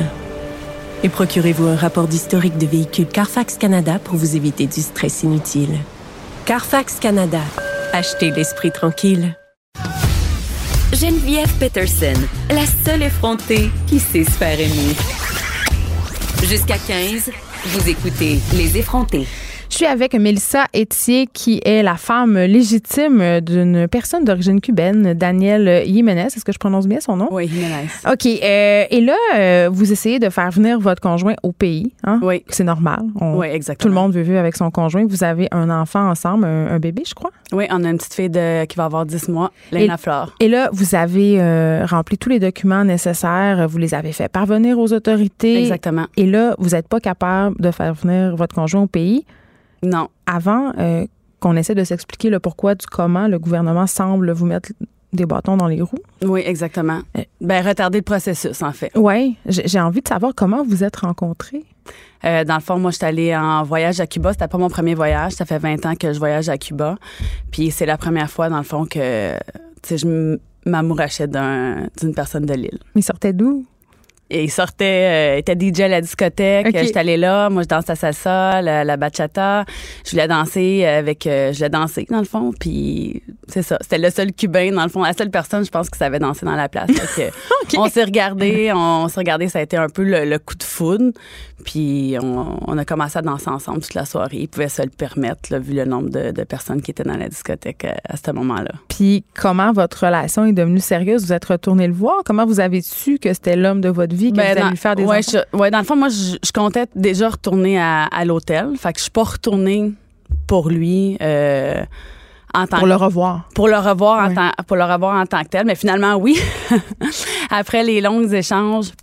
Les, les innombrables emails, euh, les appels, tout ça, ben finalement, euh, le voyage que je comptais refaire avec mon ami deux mois et demi plus tard, ben c'est c'est avéré à être aussi dans le fond pour le revoir, revoir sa famille. Il m'attendait à l'aéroport. Je me sentais- mon ami est parti à l'hôtel, puis moi je, je suis allée directement chez lui, fait que j'ai passé la Vous avez jour- connu tout le monde? J'ai connu tout le monde tout de suite. Mais lui, ça a pris un mois avant qu'il en parle à sa famille. Pourquoi? Ben, ça a pris un mois avant qu'il en parle à sa famille, tu sais, pour nous, avec nos échanges, tout ça, pour voir si c'était vraiment sérieux, si, euh, tu il y avait une, tu sais, dans le fond, c'est sérieux nous deux. Fait que, puis là, après ça, il en a parlé. Puis quand je suis arrivée, ben, toute la famille était bien contente de me voir. Puis, Vous l'avez fréquenté combien de temps avant de, de vous marier avec lui? euh, dans le fond, on s'est mariés le 5 novembre, euh, il y a deux ans. Fait que, et je l'ai rencontré le 7 avril de 2017. OK. Donc, ça allait vite quand même. C'est allé vite. Puis je te dirais qu'il y en a que ça va encore plus vite que ça parce que justement, ils veulent faire les papiers super rapidement, ils veulent qu'ils s'en viennent au pays. Moi, je voyais pas l'urgence. OK, je- parce que c'est quand même, il y a quand même beaucoup de personnes qui disent, ben, tu sais, une Québécoise qui s'en va à Cuba, qui rencontre un Cubain, lui veut venir ici. C'est l'histoire un peu classique. sais. c'est l'histoire classique, c'est l'histoire qu'on qu'on voit souvent dans les médias. Ouais, la Les- rampe de lancement vers l'immigration, tu sais, vous aviez pas peur qu'ils vous prennent comme justement une ouverture Non, vers je- le non, Canada? Ils non, voulaient pas s'en venir ici? Non, mon mari voulait pas s'en- Mon mari avait sa- son travail là-bas, il gagnait super bien sa vie. euh, euh, même aujourd'hui, aujourd'hui, on dirait que je, je ressens davantage son, son désir de, de s'en venir, tu sais, pour moi, pour la, pour la petite, puis tout ça, pour qu'on soit ensemble, qu'on fasse une, dans le fond, la vie d'un couple normal de, normal, ouais. de, de tous les jours, là, tu sais. Euh, Sauf que pour lui, tu sais, laisser sa mère, laisser sa famille, euh, ça va être quelque chose, là, tu sais. euh, ouais, lui, il- il, il aime son pays, là. Mais OK, mais comment ça a marché, votre relation? Comment ça marche, votre relation à distance? Ben, nous, on, on se parle peut-être plus que la moyenne des gens, là. On se parle quasiment. euh, Mais évidemment que les téléphones intelligents et tout ça, c'est plus facile. Oui, c'est ça, exactement. Puis maintenant, à Cuba, ben, ils peuvent avoir accès au Messenger. Fait que, tu sais, mon mari sort, s'en va au parc, euh, se connecte, euh, on est sur Messenger. euh, je veux dire, on passe à peu près 4 à 5 heures en communication par jour. C'est, et c'est, comme si j'habitais avec lui, finalement. C'est vraiment, on partage tout, on sait tout l'un de l'autre, on... On est toujours ensemble. Euh, Puis là, ma fille étant là-bas avec ce papa, ben j'ai des photos, j'ai des vidéos, j'ai toujours des nouvelles. euh, Excusez, votre fille est là-bas? oui, Votre bébé? oui, mon bébé est là-bas. Notre fille de 10 mois, Léna Flore, est là-bas. Elle, elle habite là-bas à temps plein? Elle habite là-bas depuis le 24 septembre. Je suis partie, la dernière fois, je suis partie, c'est du 17 au 24 septembre. Parce que là, vous allez y retourner bientôt. Ouais, moi, je compte par repartir soit la semaine prochaine ou l'autre, mais pour deux jours, pour juste, juste deux jours parce que je peux pas me permettre de manquer le travail. Fait que je pars du lundi Mais au elle doit vous manquer terriblement. Eh, oui, et terriblement. Puis quand je suis partie, je l'allaitais exclusivement. euh, c'est sûr qu'elle était habituée de, de boire au biberon, là, mais euh, ça n'a pas été pour elle tant difficile que ça. Ça a été plus été pour moi. Ouais. Mais c'est ça, je l'allaitais encore et je suis partie. J'ai laissé là-bas, mais ça n'a pas été d'un d'un coup de tête. Ça a été une décision quand la fermeture de l'ambassade de Cuba le 8 mai est, est arrivée. Euh, je me suis dit, oh mon Dieu, le dossier va être retardé. Euh, Qu'est-ce que je vais faire? Euh, mon congé de maternité va finir. Je travaille de nuit Donc, c'était plus facile. euh, qu'est-ce que je vais faire, qu'est-ce qui est le mieux pour tout le monde? Fait que j'ai eu trois mois, à peu près trois, quatre mois à penser à ce que je ferais, ce qui serait le mieux pour elle. Puis honnêtement, elle est vraiment bien là-bas. Elle est vraiment, vraiment bien. Euh, écoute, euh, Elle est avec sa, la, la famille de votre mari. oui, elle est avec mon mari, elle est avec, sa, elle est avec sa, la mère de mon, ma belle-mère. Mais quand même, Mélissa. Quand on fait un enfant avec quelqu'un, OK, moi j'en ai trois des enfants, là, euh, est-ce que vous saviez que c'était une possibilité que le faire venir ici, ça serait vraiment plus compliqué, là? Pensez-vous, est-ce que vous pensez que ça serait ça le scénario? Non, je pensais pas que ça serait ça le scénario parce que justement, je connais beaucoup, euh, je connais beaucoup de, de personnes qui sont mariées euh, avec euh, des Cubains pour qui ça fonctionne très bien. Tout Ben le oui. monde que je connais personnellement, ça fonctionne très bien. Euh, les délais, les délais pour, euh, dans le fond, pour avoir le visa à partir du moment où tu envoies les papiers, euh, des cinq mois et demi. huit mois. Puis quand tu as des enfants, c'est accéléré? mois. Non, c'est pas, c'est pas, euh, dans le fond, tu les gens vont penser, ah, elle a eu un enfant, il va, euh, c'est comme pour avoir un passe-droit pour qu'il rentre plus rapidement, mais non, c'est, pas le cas. C'est sûr que, c'est sûr que ça peut aider, ça peut aider d'une certaine façon, mais c'est pas ça qui va te, te garantir ton visa plus rapidement. Bon, et là, qu'est-ce qui se passe avec votre dossier, là, avec cette fermeture euh, du bureau de l'immigration à Cuba? Ben là, mon dossier était, nos dossiers ont été transférés. Ben moi, il n'était pas parti encore du Canada quand que le 8 mai, l'ambassade, euh, le Canada a dé- décidé de fermer son, son ambassade, ben, la partie pour qui traitait de d'immigration à l'ambassade. Euh, fait que mon dossier, finalement, il était transféré du Canada à, euh, à, à Mexico. Hmm. Les dossiers maintenant sont, sont traités là-bas. Euh, maintenant, il n'y a plus de médical qui se fait à Cuba. Fait que mon mari va être obligé de sortir du pays Pour faire les tests donc, d'aller à- d'aller dans bon il y a plusieurs pays qui peuvent aller mais le, le plus facile pour tout le monde c'est aller sortir aller à Trinidad Tobago fait que tout ça ça engendre des coûts euh, sais, plus que dans le fond que c'était supposé être là c'est des 2000 des 3000 pièces de plus euh, puis tu sais, il y a un y a un mois pour le faire à partir du moment que que dans le fond, il, va avoir sa lettre du médical. Mais moi, j'ai j'ai même pas le médical encore. J'ai même pas un. Tu sais, que- j'ai même pas ça. Fait que là, c'est Mais qu'est-ce qu'on vous répond au gouvernement? Ben là, là j'ai au début j'allais j'allais plus voir mon, mon député du sais, du, De votre côté, du côté fédéral parce Ouais. que ça relevait du côté fédéral. Là, on a reçu des on a reçu des, des, des emails nous disant que dans le fond que euh, tu sais, que le Mexique avait atteint son objectif pour le Québec et puis que tous les, les, les dossiers destinés au Québec y étaient euh, mis de côté jusqu'en janvier 2020. Fait que là, jusqu'en janvier 2020, il n'y a rien qui va se passer. Il n'y a pas de visa qui a été mis pour le Québec. Il y en a en Ontario, il y en a partout dans le restant du Canada, mais il n'y en a pas au Québec. Fait que là, qu'est-ce qu'on fait? Rendu en janvier 2020? Qu'est-ce qu'ils vont nous dire? Est-ce que mon mari va pouvoir aller faire son médical? Est-ce qu'il va avoir son visa au mois de mars? savez pas. Fait que je sais pas. Fait que, tu sais, moi, je, moi, je suis une fille de solutions. Tu sais, si, je- si je sais ça va être à peu près quand, je vais trouver les solutions pour moi et le restant de ma famille parce que ma fille qui est là-bas a des frères et des sœurs et ils s'ennuient d'elle. Ici, vous avez oui, c'est ça. enfants. Ouais. Puis, tu sais, pour deux mois, je peux leur expliquer, mais là, À un moment donné, ouais.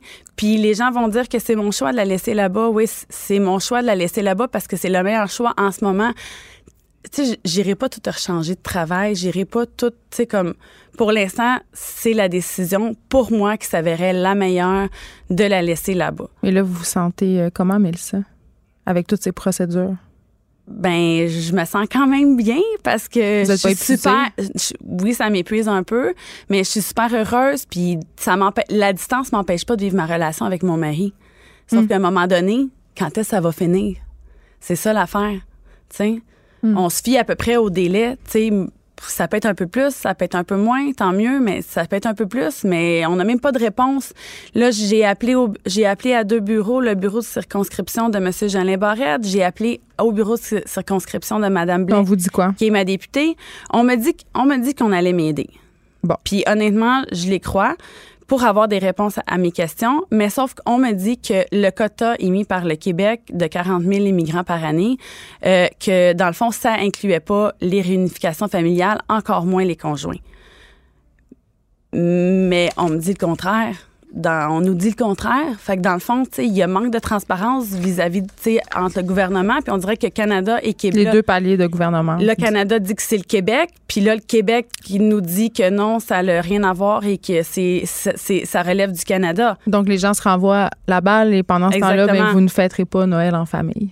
Exactement. Mm. Honnêtement, tout le monde me dit ah, quand est-ce que je rentre au travail? Puis ton mari, as-tu des nouvelles? Puis ton mari, parce que dans le fond, mon mari est présent partout, il est présent dans, dans ma famille, au travail. On dirait que, tu sais, on dirait qu'il est là. là Présent sur votre bras aussi, vous êtes fait tatouer son Ben nom. oui, exactement.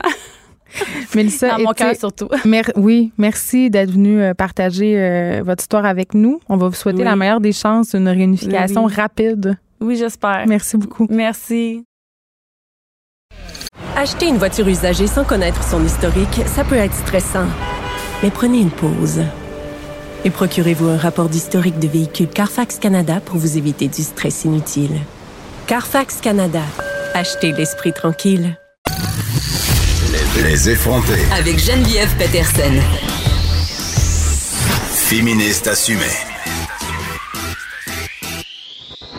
Vous écoutez Les effrontés.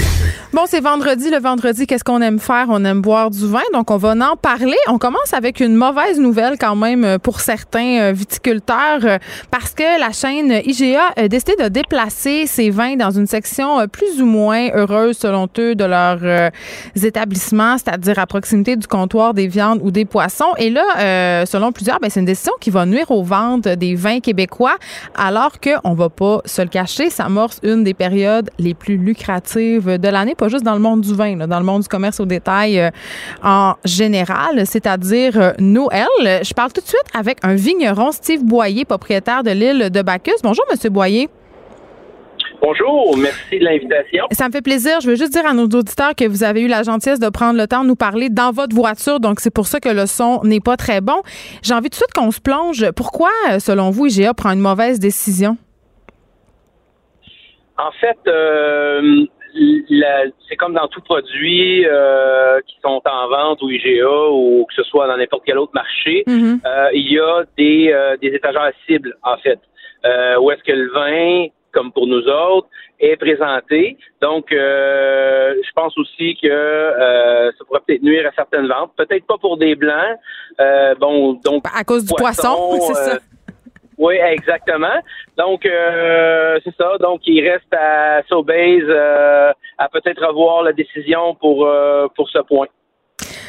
C'est quoi la raison qu'on vous a donnée pour justifier cette décision-là? Est-ce qu'il y en a une?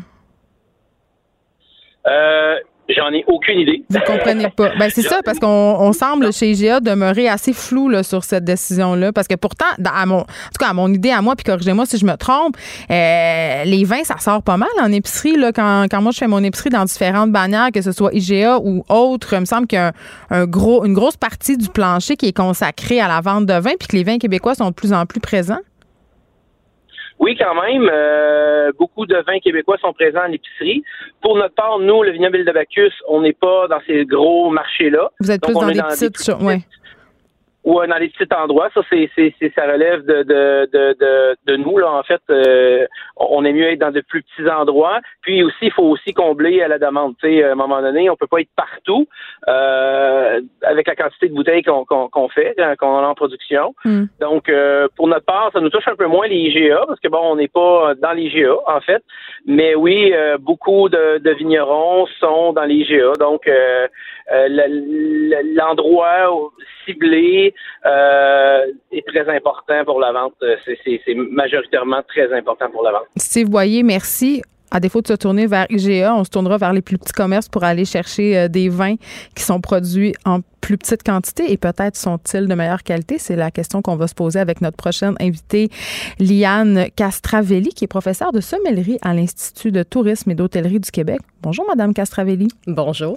Quand vous entendez ça, là, euh, on, bon, on part d'IGA, mais élargissons un peu euh, la discussion autour des vins québécois. On le sait, là, depuis plusieurs années, et c'est fort heureux à mon sens, les consommateurs sont de plus en plus préoccupés. Ils ont à, ils ont à cœur d'acheter québécois. Et il y a comme un... Oui, il y a mm. comme ces temps-ci un petit buzz autour du vin québécois, ce que je trouve absolument intéressant parce que longtemps, on a pensé, tout, tout comme c'était le cas pour les fromages d'ailleurs, ah qu'on faisait de la piquette. Ouais, et je vous avoue, en tant que professeur de sommellerie, moi, j'ai vraiment constaté un changement ben incroyable au niveau de la qualité, là, vraiment. Et, euh, On est comme passé euh, dans l'autre catégorie.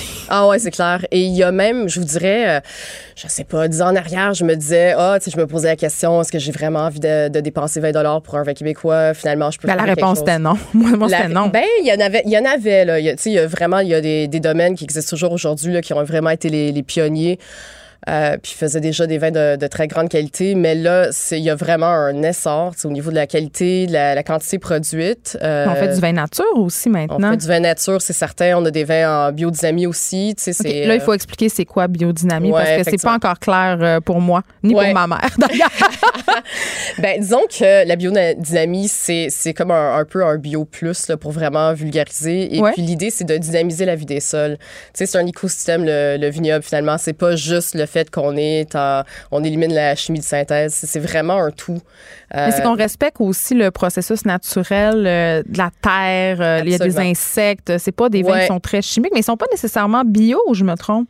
ben, il faut que ce soit bio, oui. Absolument. Mais ils sont pas forcément naturels. Ah, c'est ça, OK. C'est ça, ouais. Oui, parce que là, on, ça devient mêlant. Qu'est-ce qu'ils ont euh, de particulier, nos vins à nous au Québec? Il y a tellement de choses de particulier. En fait, justement, je travaille sur un projet là-dessus pour essayer de cerner là, c'est quoi le, le phénomène du terroir On est qui, québécois. nous autres, On est niveau qui, vin? c'est ça.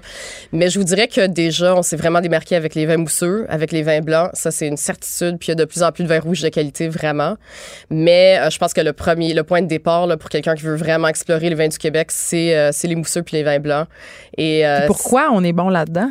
Ben, en fait, on a un climat qui est vraiment propice. On a une période de croissance quand même assez courte au Québec. Ce qu'on cherche dans les blancs, c'est de la fraîcheur. C'est vraiment, euh, c'est d'avoir des, des vins qui sont, euh, qui sont sur le fruit. euh, à, à la limite, on, bon, on peut parler d'élevage puis des vins plus complexes, etc. Ça se fait aussi au Québec. Mais l'idée, c'est qu'on a euh, quelque chose de très, très vivant, de très vif, de très droit, de très, euh, tu sais, des, des vins effervescents, là, qui, euh, qui sont euh, festifs, qui sont désaltérants. Tu sais, c'est, les vins du Québec, en, en gros, c'est ça. Et justement, on est en train d'explorer cette, cette question-là de c'est quoi, ça goûte quoi un vin du Québec? Parce qu'on a un typique. terroir. On a vraiment un terroir, même on a plusieurs, si on voulait découper, là, on pourrait dire que c'est plus complexe. Et justement, on étudie tout Oui, ça. c'est dans quelle région qu'on. Parce que là, c'est sûr Ouais. qu'on pense tout de suite à l'Estrie. Oui, ben c'est sûr que la plupart, je dirais que la grande partie des, euh, des vignobles sont vraiment plantés dans, en Montérégie puis dans les cantons de l'Est À cause du climat. à cause du climat. Mais pas seulement. Il y a l'île d'Orléans, on a aussi. euh, il y en a dans le coin de, de Mirabel. Tu sais, c'est ça. C'est dans la Naudière. Il y, en a, il y en a vraiment un petit peu partout, mais c'est surtout Montérégie, canton de l'Est. Et là, tout à coup, on voit poindre, euh, bon, on a dit tantôt des vins nature, mais des vins rouges d'une grande qualité. Est-ce qu'on Ouais. a euh, une idée de pourquoi, du est-ce qu'on est-ce qu'on a importé de la vigne? Est-ce qu'on a fait nos devoirs? Qu'est-ce qui s'est passé? Non, c'est ça. On a un petit peu. non, C'est vraiment ça, en fait. Ok. Les choses se placent naturellement. Euh, je pense que les gens ont fait beaucoup d'essais avec beaucoup de cépages. Puis là, ça commence à se placer. On commence vraiment à cerner, là, c'est quoi qui fait vraiment un bon vin rouge. Puis je pense qu'on essaie, tu moins de faire le. Les Français? Ben, c'est ça. On est décolonisé du vin? ben, ou à la limite, sinon, c'est le, le- un gros vin rouge, tu sais, Ouais, euh, là. massif. c'est Ouais, ça. ouais. Ouais, ou qui tache. Le vin ça. rouge qui tâche. Puis faire finalement ce qu'on fait de mieux au Québec, c'est-à-dire des vins rouges qui sont sur le fruit, qui sont plus légers, qui Vin de sont. soif. euh, ben, c'est ça, on fait des très, très bons vins de soif. Puis on est capable de faire des vins qui sont euh, effectivement plus des, des vins de réflexion, là, de méditation, mais disons que. Des vins de réflexion. Des vins de réflexion. Des vins avec Qu'est-ce des que ça veut dire? couches, des couches, des strates. Faut y réfléchir. Complexes. C'est ça. Tu sais, on est capable de faire ça aussi, vraiment dans tout- toutes les, les catégories, je vous dirais, mais c'est sûr qu'on a une petite pré- prédisposition pour faire vraiment des vins rouges plus légers, là, de soif, effectivement, des vins de plaisir. Franchement, c'est ce que j'ai envie de boire à tous les jours. OK. euh, en terminant, quelques petites suggestions peut-être, parce qu'on Ouais. est vendredi, là. Bon nombre d'entre nous allons nous rendre à la SAQ ou ailleurs. Parce Ouais. qu'on peut se procurer du vin ailleurs. On peut se procurer du Au vin. IGA ailleurs. ou à la SAQ. Ben, c'est ça, oui, GA. Souhaitons-le. Toujours et pas à côté des poissons où euh, Ouais. les effluves sont pas forcément propices. Les accords mais vins, c'est peut-être moins là qu'on les souhaite. Mais disons que si on va à la euh, il y a le domaine Les Bromes qui est euh, assez facile à, à trouver. Puis leur Saint-Pépin ou le Vidal, c'est vraiment très, très bon. Je pense que ça, là, c'est une bonne, une bonne porte d'entrée. Et puis après ça, ben, faut, faut juste trouver des petites épiceries fines pour trouver des, des vins du Québec. là. ça se trouve un peu partout au Québec. Ouais, a- absolument. Pas juste à Montréal. C'est ça, parce qu'on a au plein Québec. d'auditeurs qui habitent partout, puis sûrement qui se disent, ben là, moi, j'habite pas à Montréal, il n'y a pas 48 épiceries fines au coin de Non, Marie. mais il y a William J. Walter, là, ceci, Ouais. qui a euh, Boire. Grand, là, sur Montréal, mais qui a aussi, tu sais, en dehors de Montréal, on peut euh, s'approvisionner et euh, trouver vraiment des domaines du genre domaine du fleuve ou euh, domaine du Nival ou encore la seigneurie de Liret, là, qui est les premières bulles euh, avec euh, Chardonnay, Pinot Noir, Pinot Meunier. Là. Ça, c'est les, euh, les raisins de Champagne. là. Donc, euh, c'est quelque chose. Puis ça que, coûte euh, combien ces vins-là?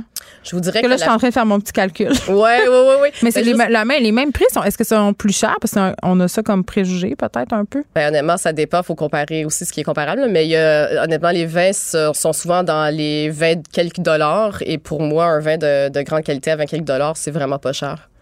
Donc, ça dépend. Là. C'est sûr que si on a l'habitude d'acheter des vins à neuf. Mais on le sait, que, on le sait, on, on le voit, là, les vins les plus populaires, souvent, euh, ce sont des vins aux alentours de 13, 14, 15 dollars. Les gens, euh, ils sont réticents à payer plus, puis je les comprends, on a tous beaucoup de choses à payer, mais pour, Ouais. qu'est-ce qu'on va chercher quand on paye un vin un petit peu plus cher? Ben, je pense qu'il y a plusieurs choses. Déjà, boire moins, mais boire mieux.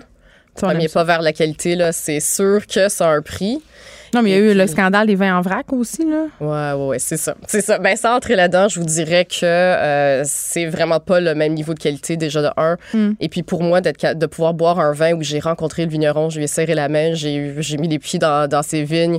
euh, ça apporte une autre, pas de prix. ça Ouais. apporte une autre dimension à Ça, l'expérience. ça dépasse le plaisir sensoriel, là, c'est, euh, c'est autre chose. Liane Casravelli, merci. Vous êtes professeure de sommellerie à l'Institut de tourisme et d'hôtellerie du Québec. On pourra retrouver vos suggestions sur la page Facebook de Que. Merci beaucoup. Geneviève Peterson, la seule effrontée qui sait se faire aimer.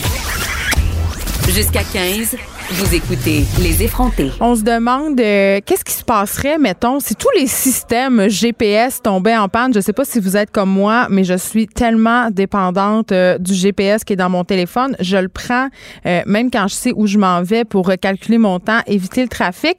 On se pose cette question-là avec Nicolas Saunier, professeur titulaire au département de génie civil, géologie et des mines à la Polytechnique. Bonjour, Monsieur Saunier. Euh, je racontais cette anecdote en début d'émission. Euh, la US Air Force qui a mis hors service euh, sans faire exprès euh, par une petite bourde ses satellites GPS. Euh, je disais cette manœuvre-là a provoqué un dérèglement des autres satellites en service, un dérèglement qui pouvait sembler vraiment euh, minimal, pardon, horloge qui a affiché un décalage de 13 millionièmes de seconde, une erreur qui était, je le dis, le minuscule, mais qui a entraîné des dysfonctionnements majeurs euh, pour la police, euh, les pompiers des États-Unis, du Canada. Donc, on est vraiment dépendant de cette technologie-là, pas juste à simple échelle de moi dans mon auto, mais à échelle mondiale. Oui, oui, effectivement. Et euh, c'est difficile. Ça serait, c'est en fait, c'est, une très bonne question et euh, il semble que personne n'ait vraiment euh, essayé de déterminer à quel point, enfin, que- quelle est la quantité de services qui seraient perturbés ou interrompus, effectivement, avec des, ce type de, de dysfonctionnement. Mais parlons-en des services qui seraient interrompus. Là, on pense automatiquement automobile, on pense circulation, mais ça n'affecterait pas juste la circulation. On sait qu'il y a des ports de marchandises qui seraient paralysés. Comment? Pourquoi? Euh, bah, dans les marchandises, il se trouve qu'il y a tout, en fait tout un ensemble de, systèmes industriels, on va dire, repose de, on utilise des systèmes de GPS pour se localiser. Donc, euh, si euh, selon le type de fonctionnement, si on peut comme prendre le contrôle manuel ou pas, et ben le système pourrait être tout à fait devenir complètement inopérable ou se, se refuser de fonctionner parce qu'il sait pas où il est. OK. bon, ça, c'est une conséquence possible. Et là, parlons, parce que quand on pense GPS, on pense pas nécessairement marché boursier, vie financière, mais quand même, s'il y avait une panne généralisée de nos systèmes GPS à un niveau mondial, est-ce que notre économie pourrait être affectée? Bah, c'est ce qu'on c'est ce qu'on dit aussi là. C'est quelque chose qui est plus Moi, je suis vraiment en transport, mais effectivement, il y a tout un ensemble de euh, les. Mm. le- en fait, c'est c'est c'est l'autre usage du GPS que je pense le grand public a moins dont le grand public a moins conscience. C'est l'usage pour euh, connaître le temps, l'heure euh, et, et le, le jour et l'heure.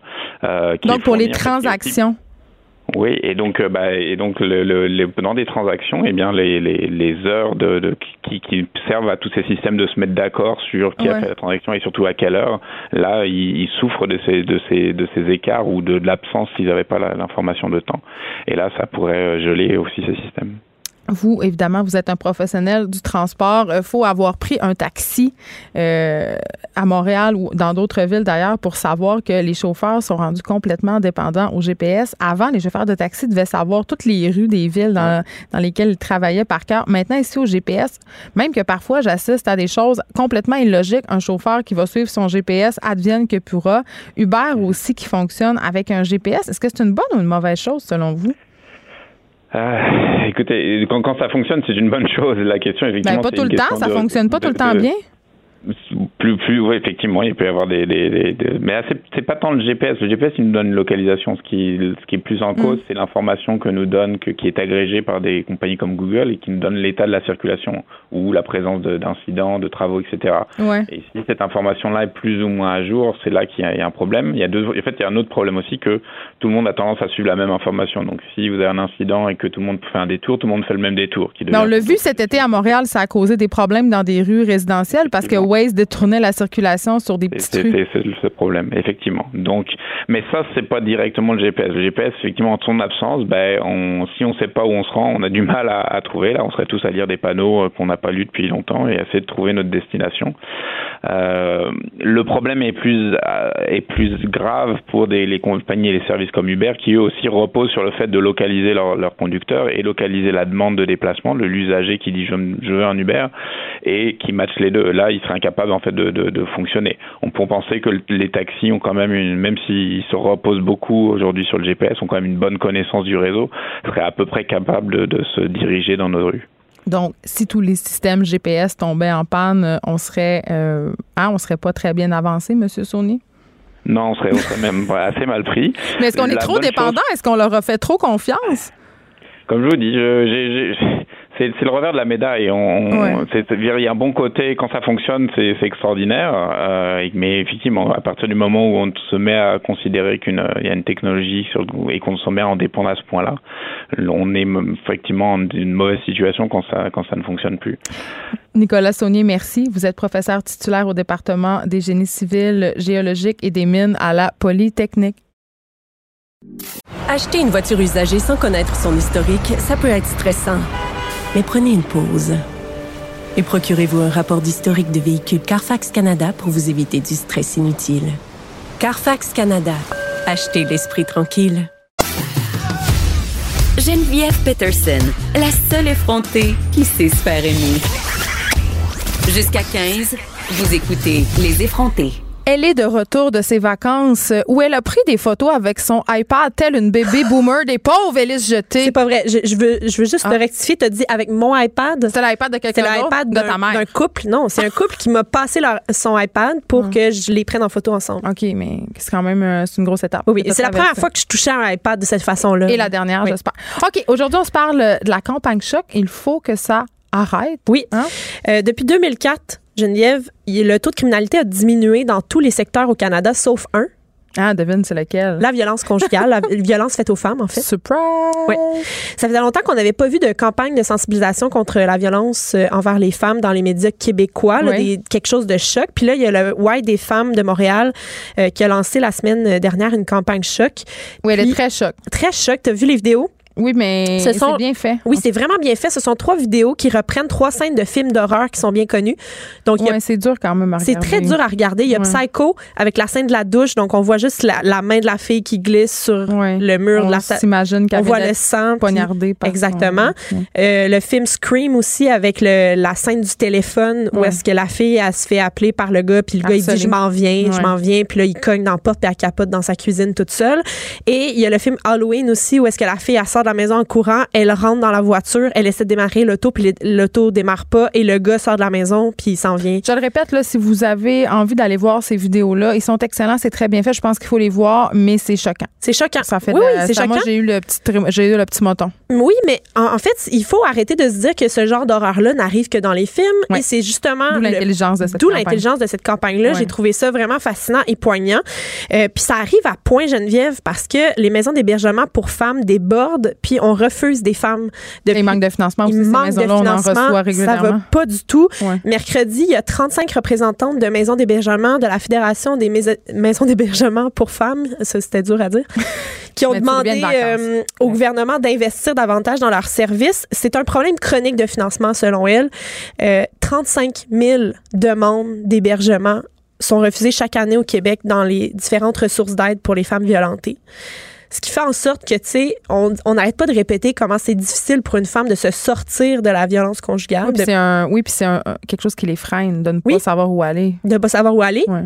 Donc, au moment où elles prennent la décision de dire, je prends mes enfants, mes clics, mes claques et je sacre mon camp, Mm. Des fois, c'est pas toujours une décision qui est réfléchie. Là. Des fois, c'est fait sous l'impulsion du sous moment. l'impulsion du moment, mais le moment où enfin elle prend son courage à deux mains pour y aller, si elle se fait fermer la porte au nez parce qu'il n'y a pas de financement dans les maisons d'hébergement, ça peut être encore plus problématique et aggraver le problème, en Tu fait. sais aussi que c'est une des causes euh, pour lesquelles les femmes se retrouvent dans la rue comme itinérantes. Ça, ça peut arriver aussi. Il y a pl- plusieurs problèmes divers qui qui vont découler de ça. Mm. Puis euh, aussi, le personnel des maisons est de moins en moins qualifié parce qu'on les paye des salaires de misère parce qu'on essaie de faire le plus avec le moins d'argent possible. Donc, le salaire horaire est en bas de 20 dollars pour les personnes qui s'occupent des, des filles, des femmes euh, dans les centres d'hébergement. Puis, on, parle de filles qui ont des baccalauréats, des maîtrises. Là, je dis des filles, mais il y a aussi des, des gars qui travaillent dans ces maisons-là. Ben, souvent dans les maisons d'hébergement. On va essayer d'y avoir plus avec que- des femmes oui, pour la- Puis on comprend pourquoi. Là. le côté euh, que ça soit moins trigger, ouais. Exactement, pour pas euh, confronter les femmes à quelque chose qu'elles peuvent pas euh, vraiment vivre. Il y a une femme par mois qui est tuée par son conjoint ou son ex-conjoint dans la province. Puis ça, Ça, c'est pas légèrement euh, peu. c'est une statistique qu'il faut faut pas oublier, tu sais, faut faut la garder en tête quand on Mais à chaque fois qu'on le dit, en tout cas, à chaque fois que je dis en ondes cette statistique, je le dis souvent, là, j'ai des courriels de personnes qui me disent que êtes-vous sûr, avez-vous vérifié? Parce qu'il me semble que ça se peut pas. Mais Ouais. oui, on l'a vérifié, puis c'est ça. Exact. Mais écoute, euh, ça, ça- par mois. ça arrive. Puis euh, donc là, il y a- il y, a cette campagne choc là, Une qui femme est aux sortie, 7 jours au euh, Canada, juste à dire. C'est énorme. Il y a Mm-hmm. la, la campagne qui est sortie qui est choc puis qui frappe. Il y a le- justement ces, ces femmes-là qui des maisons d'hébergement qui décrient le manque de financement. Puis j'ai l'impression qu'on on n'en fera jamais assez de, de sensibilisation parce que euh, il y a tout le temps des nouvelles. Si, si des nouvelles avenues sont, sont réfléchies puis sont pensées par les, par les gens, c'est parce que justement il y a encore des problèmes puis que ça fait juste aller de pire en pire finalement. Et sur Tabloïd, il y a mon collègue Louis-Philippe Messier qui a, qui a sorti un texte hier qui est assez choc. là. Le Euh, mot choc, euh, c'est euh, le, le leitmotiv de cette chronique. oui, c'est ça. Euh, Louis-Philippe Messier qui a parlé du circuit thé- théâtral Maléficia qui euh, Ben se déroulait oui. durant 11 jours. Euh, il y a une partie du circuit qui mettait en scène une Cendrillon qui se faisait brutaliser par deux acteurs travestis en ses méchantes sœurs.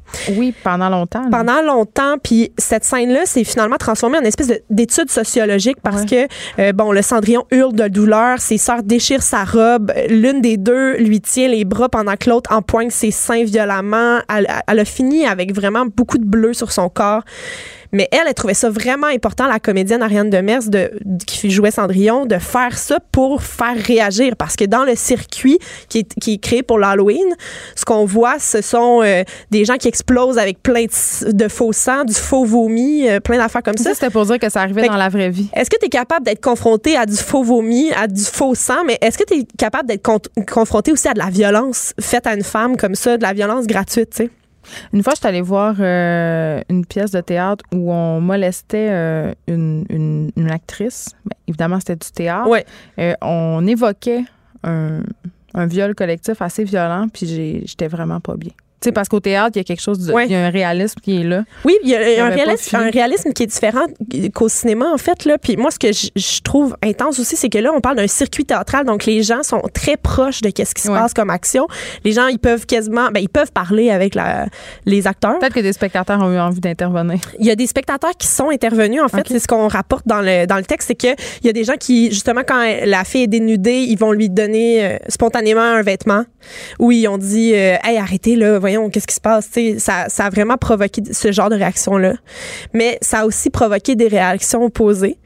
Euh, par exemple, il y, avait un, un garçon qui, euh, à un, certain moment, avait une érection durant la, le moment où la, la fille se fait battre et dénuder. Fait que là, la comédienne, Ça est normal. la comédienne s'est arrêtée pour le traiter de tous les noms. Là, elle a juste fait comme sérieusement, comme qu'est-ce que tu fais, tu sais, qu'est-ce qui se passe.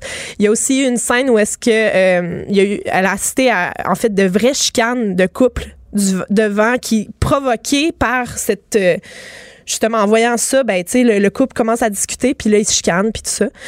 Puis il y a même une- un homme qui a battu sa femme devant le devant le, le- le- la scène, la, scène donc, de- par Cendrillon. Donc là, puis il a demandé à- au, au comédien de pas parler puis il a donné 100 pièces. Puis là elle, elle a dit ben moi je vais je vais en parler pareil. Puis on en parle aujourd'hui à On cette en parle radio. aujourd'hui à cette radio et on en parle aussi dans le texte de mon collègue euh, Que Louis-Philippe vous pouvez, Messier euh, que vous pouvez lire sur tabloid.co. Puis en fait, moi, je trouvais ça vraiment comme. Je trouvais ça vraiment important qu'on en parle puis que cette fille-là, j'aimerais vraiment ça que tu y parles aussi à ton émission On l'a aujourd'hui, mais elle pouvait pas être c'est en ça, elle était, répétition. était en répétition malheureusement, mais c'est vraiment une expérience intéressante parce que oui, elle a vécu la violence, euh, elle a officiellement vécu de la violence Mais pour devant témoins. pour justement faire réagir les gens. Puis je pense que c'est- euh, je, je sais pas jusqu'où faut aller pour sensibiliser les gens. Elle sera là avec nous euh, la semaine prochaine, Ariane Demers, si ça peut te consoler et les J'ai bien hâte de l'entendre. Ça m'a fait plaisir. c'est- Est-ce que c'est. oh, là, c'est fini, là, cette expérience-là. On peut pas aller. C'est fini. J'ai là. envie de dire, il faut aller voir ça. mais aller voir C'est comme là. malaisant de Ouais, dire ça, là, mais Effectivement. une que- expérience quand même assez euh, révélatrice des bas-fonds de la société. Merci beaucoup. Plaisir. Écrivaine, Blogueuse. scénariste et animatrice. Geneviève Peterson. La Wonder Woman de Cube Radio. Qu'on a le je t'aime trop facile, c'est la question que pose Catherine Parent aujourd'hui. J'ai envie de la poser en premier. Ben écoute, euh, la raison pour laquelle j'ai choisi ce, sujet-là, c'est que cette semaine sur euh, ma page euh, de chroniqueuse, euh, bon, je lançais un petit appel à tous. Qu'est-ce que vous avez envie de m'entendre dire cette semaine, tu sais? Puis la majorité des gens m'ont écrit aussi en privé parce que j'imagine qu'ils Ouais, les voulaient gens pas trouvent ça que, gênant. que leur date voit publiquement qui posait la question. Mais c'est quand est-ce que je peux le dire? Quand est-ce que c'est correct de le dire? Moi, j'aime pas ça être la première à le dire. Non, ouais. On n'aime pas ça. Non. moi non plus. J'ai, comme un, une espèce de sentiment. De- t'as peur que ça soit pas réciproque, j'imagine. Ouais, peut-être. Je sais pas, toi. Toi, tu dis. euh, Ah, moi, faut que je sois sûre. Moi, euh, je, me, je me lance pas. Ben, c'est ça. C'est une question d'orgueil mal placé. Et le mot mal- les mots mal placés sont les plus importants dans cette phrase. Ben, écoute, puis il- il- bon, ça vaut aussi pour d'autres choses. Parce que cette semaine, on m'a posé la question, tu sais, c'est quand est-ce qu'on devient un couple officiellement? Tu sais, en 2019, Et mon j'ai l'impression que c'est fastidieux, tu sais, un peu pour les gens qui se rencontrent, qui datent, et après ça, ils commencent à se fréquenter. J'ai l'impression qu'il y a comme une série d'étapes qui devient une espèce de zone nébuleuse où est-ce que tu sais pas trop c'est quoi, dans le fond. Moi, je pose la question, hey, on sort-tu ensemble, là? Oui, Coche oui, coche non. Exactement. Non, mais c'est parce que, tu sais, à un moment donné, bon, qu'est-ce qu'on est? Tu sais, Ouais. aussi, aussi que les, les- Autant que les gens ont besoin, je pense, de prendre leur temps. Tu sais, on vient, on est une génération, je pense qu'on on vient avec tout plein de réticences, puis avec un bagage, puis Je pense pas qu'on, que c'est une génération, je pense qu'on est juste des femmes divorcées. ouais, peut-être. Mais, mais Ça vient avec des réticences. ça vient avec des réticences, puis ça vient aussi avec des craintes, puis avec Ouais. des ancrages, puis plein d'affaires. Puis je pense qu'on a besoin de prendre du temps, puis il y en a que pas du tout. Puis il y a un des sujets que je voulais aborder parce Des que fois, tu le files, non? des fois tu le Des, files. des fois, tu le files de le dire au bout de trois jours. Ouais, mais tu le fais-tu? Ben, quand tu le files, ouais. Tu l'as-tu déjà fait? Non. mais je le ferais. Mais tu le files que l'autre Ouais. aussi, fait que c'est moins confrontant. Ben, en fait, je pense aussi qu'il y a comme plein de notions. On pourrait en parler longtemps. puis Je sais qu'on n'a pas beaucoup de temps aujourd'hui, mais tu sais, l'espèce de d'étape là, tu sais, du je t'aime là, parce que là, je, Mm. là, je parle à ceux qui m'ont écrit cette semaine beaucoup, qui sont comme dans la phase nébuleuse. Qu'est-ce qu'on est? Je l'apprécie. On est contrôlant, fait qu'on veut se définir. Oui, c'est ça. Mais tu sais, je pense que c'est aussi le propre de l'être humain en relation de savoir où est-ce qu'on est, euh, bon, euh, de, de mettre une espèce d'étiquette sur la relation que tu entretiens, puis que aussi que tu t'enrichis puis que tu travailles dedans, là, parce qu'une Ouais. relation, c'est quelque chose que tu travailles. Ah. Puis j'ai remarqué, j'ai recensé au cours de ma longue carrière d'amoureuse dans la vie, Oui, ta vie amoureuse de marbre. oui, entre autres, mais tu sais qu'il y a comme différentes étapes, puis il y a différents je t'aime, tu sais. Il y a comme le je t'apprécie. Tu sais, au début, Hey, ça, ça tente pas de te faire dire ça. Je Je- t'apprécie. je t'apprécie, Hey, ça merci, peut vouloir dire deux choses. Oui, absolument, mais ça peut vouloir dire deux, deux choses. Soit que le gars, il est pas investi, qui dit ça pour continuer à coucher avec toi, ou soit qu'il a peur de ta réaction. Puis que dans le fond, tu sais, il t'aime pas mal pas pire, mais qu'il préfère te dire je t'apprécie. c'est bien cave. Pourquoi on fait pas juste se dire les affaires? Mais je sais là, que je suis pas capable de les dire. Là, c'est pas, tu sais, je Mais je pense que je fais partie du problème. Je pense, que c'est une... mais je pense que c'est une question de confiance en soi, puis une question aussi de peur de l'engagement. Parce que c'est comme très engageant de dire, hey, moi, je t'aime, je veux que tu sois, tu sais, comme ma blonde, mon chum, whatever, tu sais. Puis il y a un gars que j'aime beaucoup, euh, qui est très connu euh, grâce à son livre Laisse tomber, il ne te mérite pas. Ouais. C'est euh, un des scénaristes de, de Sex and the City qui s'appelle Greg Behrendt. Mm. Puis euh, moi, j'ai lu son livre plutôt que regarder le film, puis il dit des choses vraiment pertinentes. OK, qu'est-ce qu'il dit? Il dit entre autres que euh, quelqu'un qui veut pas avancer, qui est réticent, que ça fait plusieurs mois que tu fréquentes, qui te dit pas qu'il t'aime, qui veut pas que tu sois sa blonde, ben c'est parce que Il t'aime pas. il, Pas besoin de Greg Barron pour me dire ça. Là. ben il y a bien des filles Hey, qui tu sais, sont quand ton chum est là-dedans. pas capable de faire un plan pour la fin de semaine d'après, là, je sais pas. Exactement. Tu sais, un gars qui est pas capable ou une fille, qui sont une Ouais, personne on finalement. arrête- ne soyons pas hétéronormatifs. Non, tellement pas. Mais nous, on n'est pas ça, hein, en tout cas. En tout mais mais tu sais, il y a tellement de gens, et tellement de personnes en ce moment qui, je pense, qui fréquentent parce que ça leur convient, ça répond, ça répond à leurs besoins immédiats. Ils entretiennent De juste des, assez. des? Ouais. Mais ils vont comme entretenir juste assez l'autre personne pour la maintenir là parce qu'elle est comme utilitaire. Mais, tu sais, Mais ils vendent de très bons euh, objets sexuels. Hein? Ouais. C'est vraiment le fun. Hey, on pourrait comme, ça, comme ça, t'es pas obligé d'utiliser une personne. Ouais, mais tu sais, émotionnellement, l'objet sexuel, il répond pas à grand-chose. Je comprends, sauf que si ton objectif, c'est juste d'avoir du sexe hygiénique puis que tu utilises une personne puis t'es... Parce que là, la situation que tu me décris, Catherine Parent, c'est une situation où une personne est évasive sur ce qu'elle veut, euh, veut poursuivre la relation sans engagement, sans s'investir, mais pas clair. Parce que moi, j'ai aucun problème avec une personne qui va dire, regarde, euh, ça me tente euh, d'avoir des relations sexuelles avec toi, de passer du temps, mais je suis pas en amour avec toi, je le serai jamais. Ah, mais il y en a des gens comme ça. Mais là, c'est pas de ça qu'on parle. non, c'est la zone nébuleuse. C'est Puis, ça. Puis ça, cette en- zone-là est pas le fun. Puis non, elle est pas le fun. Puis à répondre à la question, c'est quand que je peux dire à quelqu'un que je l'aime, ben c'est quand tu le ressens pour vrai. Mais tu sais, quand tu le ressens pour vrai, c'est peut-être pas le lendemain de votre première nuit ensemble que là, tu sais, t'es- comme plein de- de- de- d'adrénaline. Puis tu sais, j'avais fait une chronique sur la chimie de l'amour. Puis plein d'hormones qui te montent au cerveau, là. Tu sais, l'amour, pour moi, c'est une équation mathématique toute simple, qui est la réciprocité, plus Ben oui. la chimie, plus l'amitié. Puis ben l'amitié, ça prend une relation un peu établie. Fait que tu sais, attends quand même de connaître la personne. Hmm. Mais tu sais, six mois, ça commence à faire long. Ben, OK. Fait que justement, après combien de temps, puis là, tu as parlé des signaux, mais on attend combien de temps, puis c'est quand on, quand on peut le dire, c'est quand? Ben je pense, tu sais, on préfère mille figures de cas là-dessus. Là. Mais, Ouais, mais il doit y avoir des grandes lignes, là, je sais pas. ben, je pense que c'est comme quand que ton une espèce de gros high, il, il pogne son top là, à un moment donné, puis tu viens toujours, même si t'es dans un high, tu finis tout le temps par te poser la question. OK, je suis juste sur un trip ou ça peut vraiment être ça. Puis ça, je pense que tout le monde est capable de répondre à cette question-là. Tu sais, dans le fond, là, moi, j'ai déjà fréquenté des gars que, on s'entend, là. Tu je- On s'entend. on s'entend que je, je savais très bien que c'était pas l'amour de ma vie. Là. Fait que, tu sais, pose-toi là ta question. Mais ça peut être correct tu aussi de fréquenter des gens euh, Ouais. avec lesquels tu sais qu'il n'y a aucun avenir. Faut Ça, juste on a de la clair. misère. Oui, mais c'est ça. C'est ça mon point, c'est que Absolument. tout ça peut se pouvoir tant que c'est nommé. Ben, tant que c'est nommé, tant que c'est ça à table, tant que Mais des fois, tu clair. le sais pas. Des fois, tu le sais pas. Mais si tu le sais pas, dis-le que tu le sais pas. Oui, c'est ça. Tu sais, dis-le, regarde, moi, là, en ce moment, là. Il y a du monde évasif, tu sais. Ouais, tu sais, il y a du temps. Le temps que je passe avec toi, c'est super le fun. Mais pour me dire, honnêtement, quand je me pose la question si je veux que tu sois Plus. ma relation amoureuse, Ouais. je peux pas y répondre en ce moment. J'ai aucune idée. Mais par exemple, je m'engage à une chose, c'est que je vais te le nommer quand je vais le savoir. Au moins, l'autre est comme pas dans un espèce de stress, là. Parce que c'est quand même anxiogène. l'autre personne peut décider de rester en toute connaissance de cause parce qu'il y en a qui pourraient dire ben écoute euh, moi euh, c'est pas ça que je cherche donc Ben, je m'en vais mais il faut donner la. Moi, c'est ça Tu parce qu'il y a une prise choix, de pouvoir dans le fait de rester évasif c'est ce que je trouve moi souvent Absolument. Ah, je suis tellement d'accord avec toi. là. C'est tellement une façon de garder le gros bout du bâton là, de la Ouais. situation parce que d'emblée, l'autre personne, elle va se sentir. euh, mais ça on est beaucoup élevés là-dedans euh, particulièrement nous les femmes tu sais souvent on nous a dit ah sois indépendante laisse-toi désirer sois euh, mystérieuse courir. ouais, Ouais. c'est con faire ça les games con. amoureuses c'est con ben, ça donne des résultats cons. Mais veux ça dire, donne des, ça- des relations qui sont fausses en fait Ben oui, qui sont bancales, qui, qui sont pas basées vraiment sur la. Tu sais, comme. Je trouve la vraie réciprocité. Puis, tu sais, en ce mo- tu sais, j'ai- parlé av- avec une fille euh, qui, qui m'a écrit euh, cette semaine sur ma page pro, tu sais. Puis elle me disait, là, le gars que je fréquente, euh, je sais pas, est-ce que je devrais dire qu'on se fréquente officiellement? Est-ce que c'est juste une frec? Est-ce que j'aimerais. c'est quoi une frec une fréquentation? Ok Ouais, mon dieu il est tard Une frec.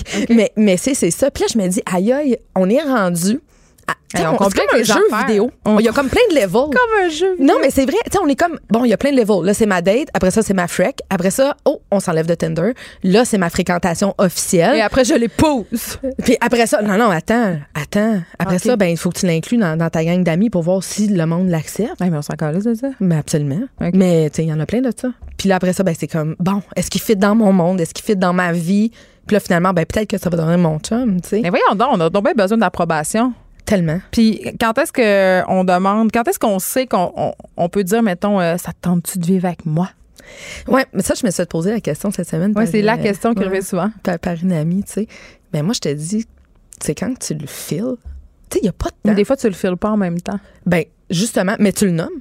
Tu sais- dans tous les cas, là, un gars ou une fille qui t'aime, si tu poses la question, hey, moi, j'aimerais vivre avec toi, puis que l'autre est pas prêt, s'il t'aime, il va dire, gars, moi, je suis pas prêt, mais ça, il partira pas en courant. Ouais. Ben, c'est souvent ça. On, on- on use de stratagèmes, de stratagèmes pardon, pour euh, essayer de pas traumatiser l'autre, pas y Mhm. faire peur, euh, ne pas le brusquer. On peut manipuler un peu en Sa- laissant ouais. euh, traîner le catalogue Ikea. Sauf que c'est ou- cave parce Ouais. que ultimement, si Mm. la personne elle t'aime vraiment, partira pas. ça ne dérangera pas. Tu penses à ça, elle va être contente, elle va faire ah, c'est donc bien cute. Donc voilà, comme absolument Est-ce qu'on finit encore cette chronique-là en disant communiquons? C'est épouvantable. mais ça communiquons, faire. mais en même temps, tu sais, quelqu'un qui veut autant que toi, ben, va juste être heureux que tu l'aimes, Ouais. va juste être heureux que tu veux t'engager. Puis s'il n'est pas capable ou est que- pas capable de faire un plan pour dans deux semaines, ben pose-toi des questions. Catherine Parent, merci. Je Merci t'aime. Moi aussi, je On t'aime. se retrouve la semaine prochaine. Euh, je vous souhaite un excellent week-end, tout le monde. Moi, je m'en vais m'acheter du petit vin québécois. Pinard et filles étant ma suggestion de moi à vous. Bonne fin de semaine. Mario Dumont et Vincent Dessureau s'en viennent. Cube Radio.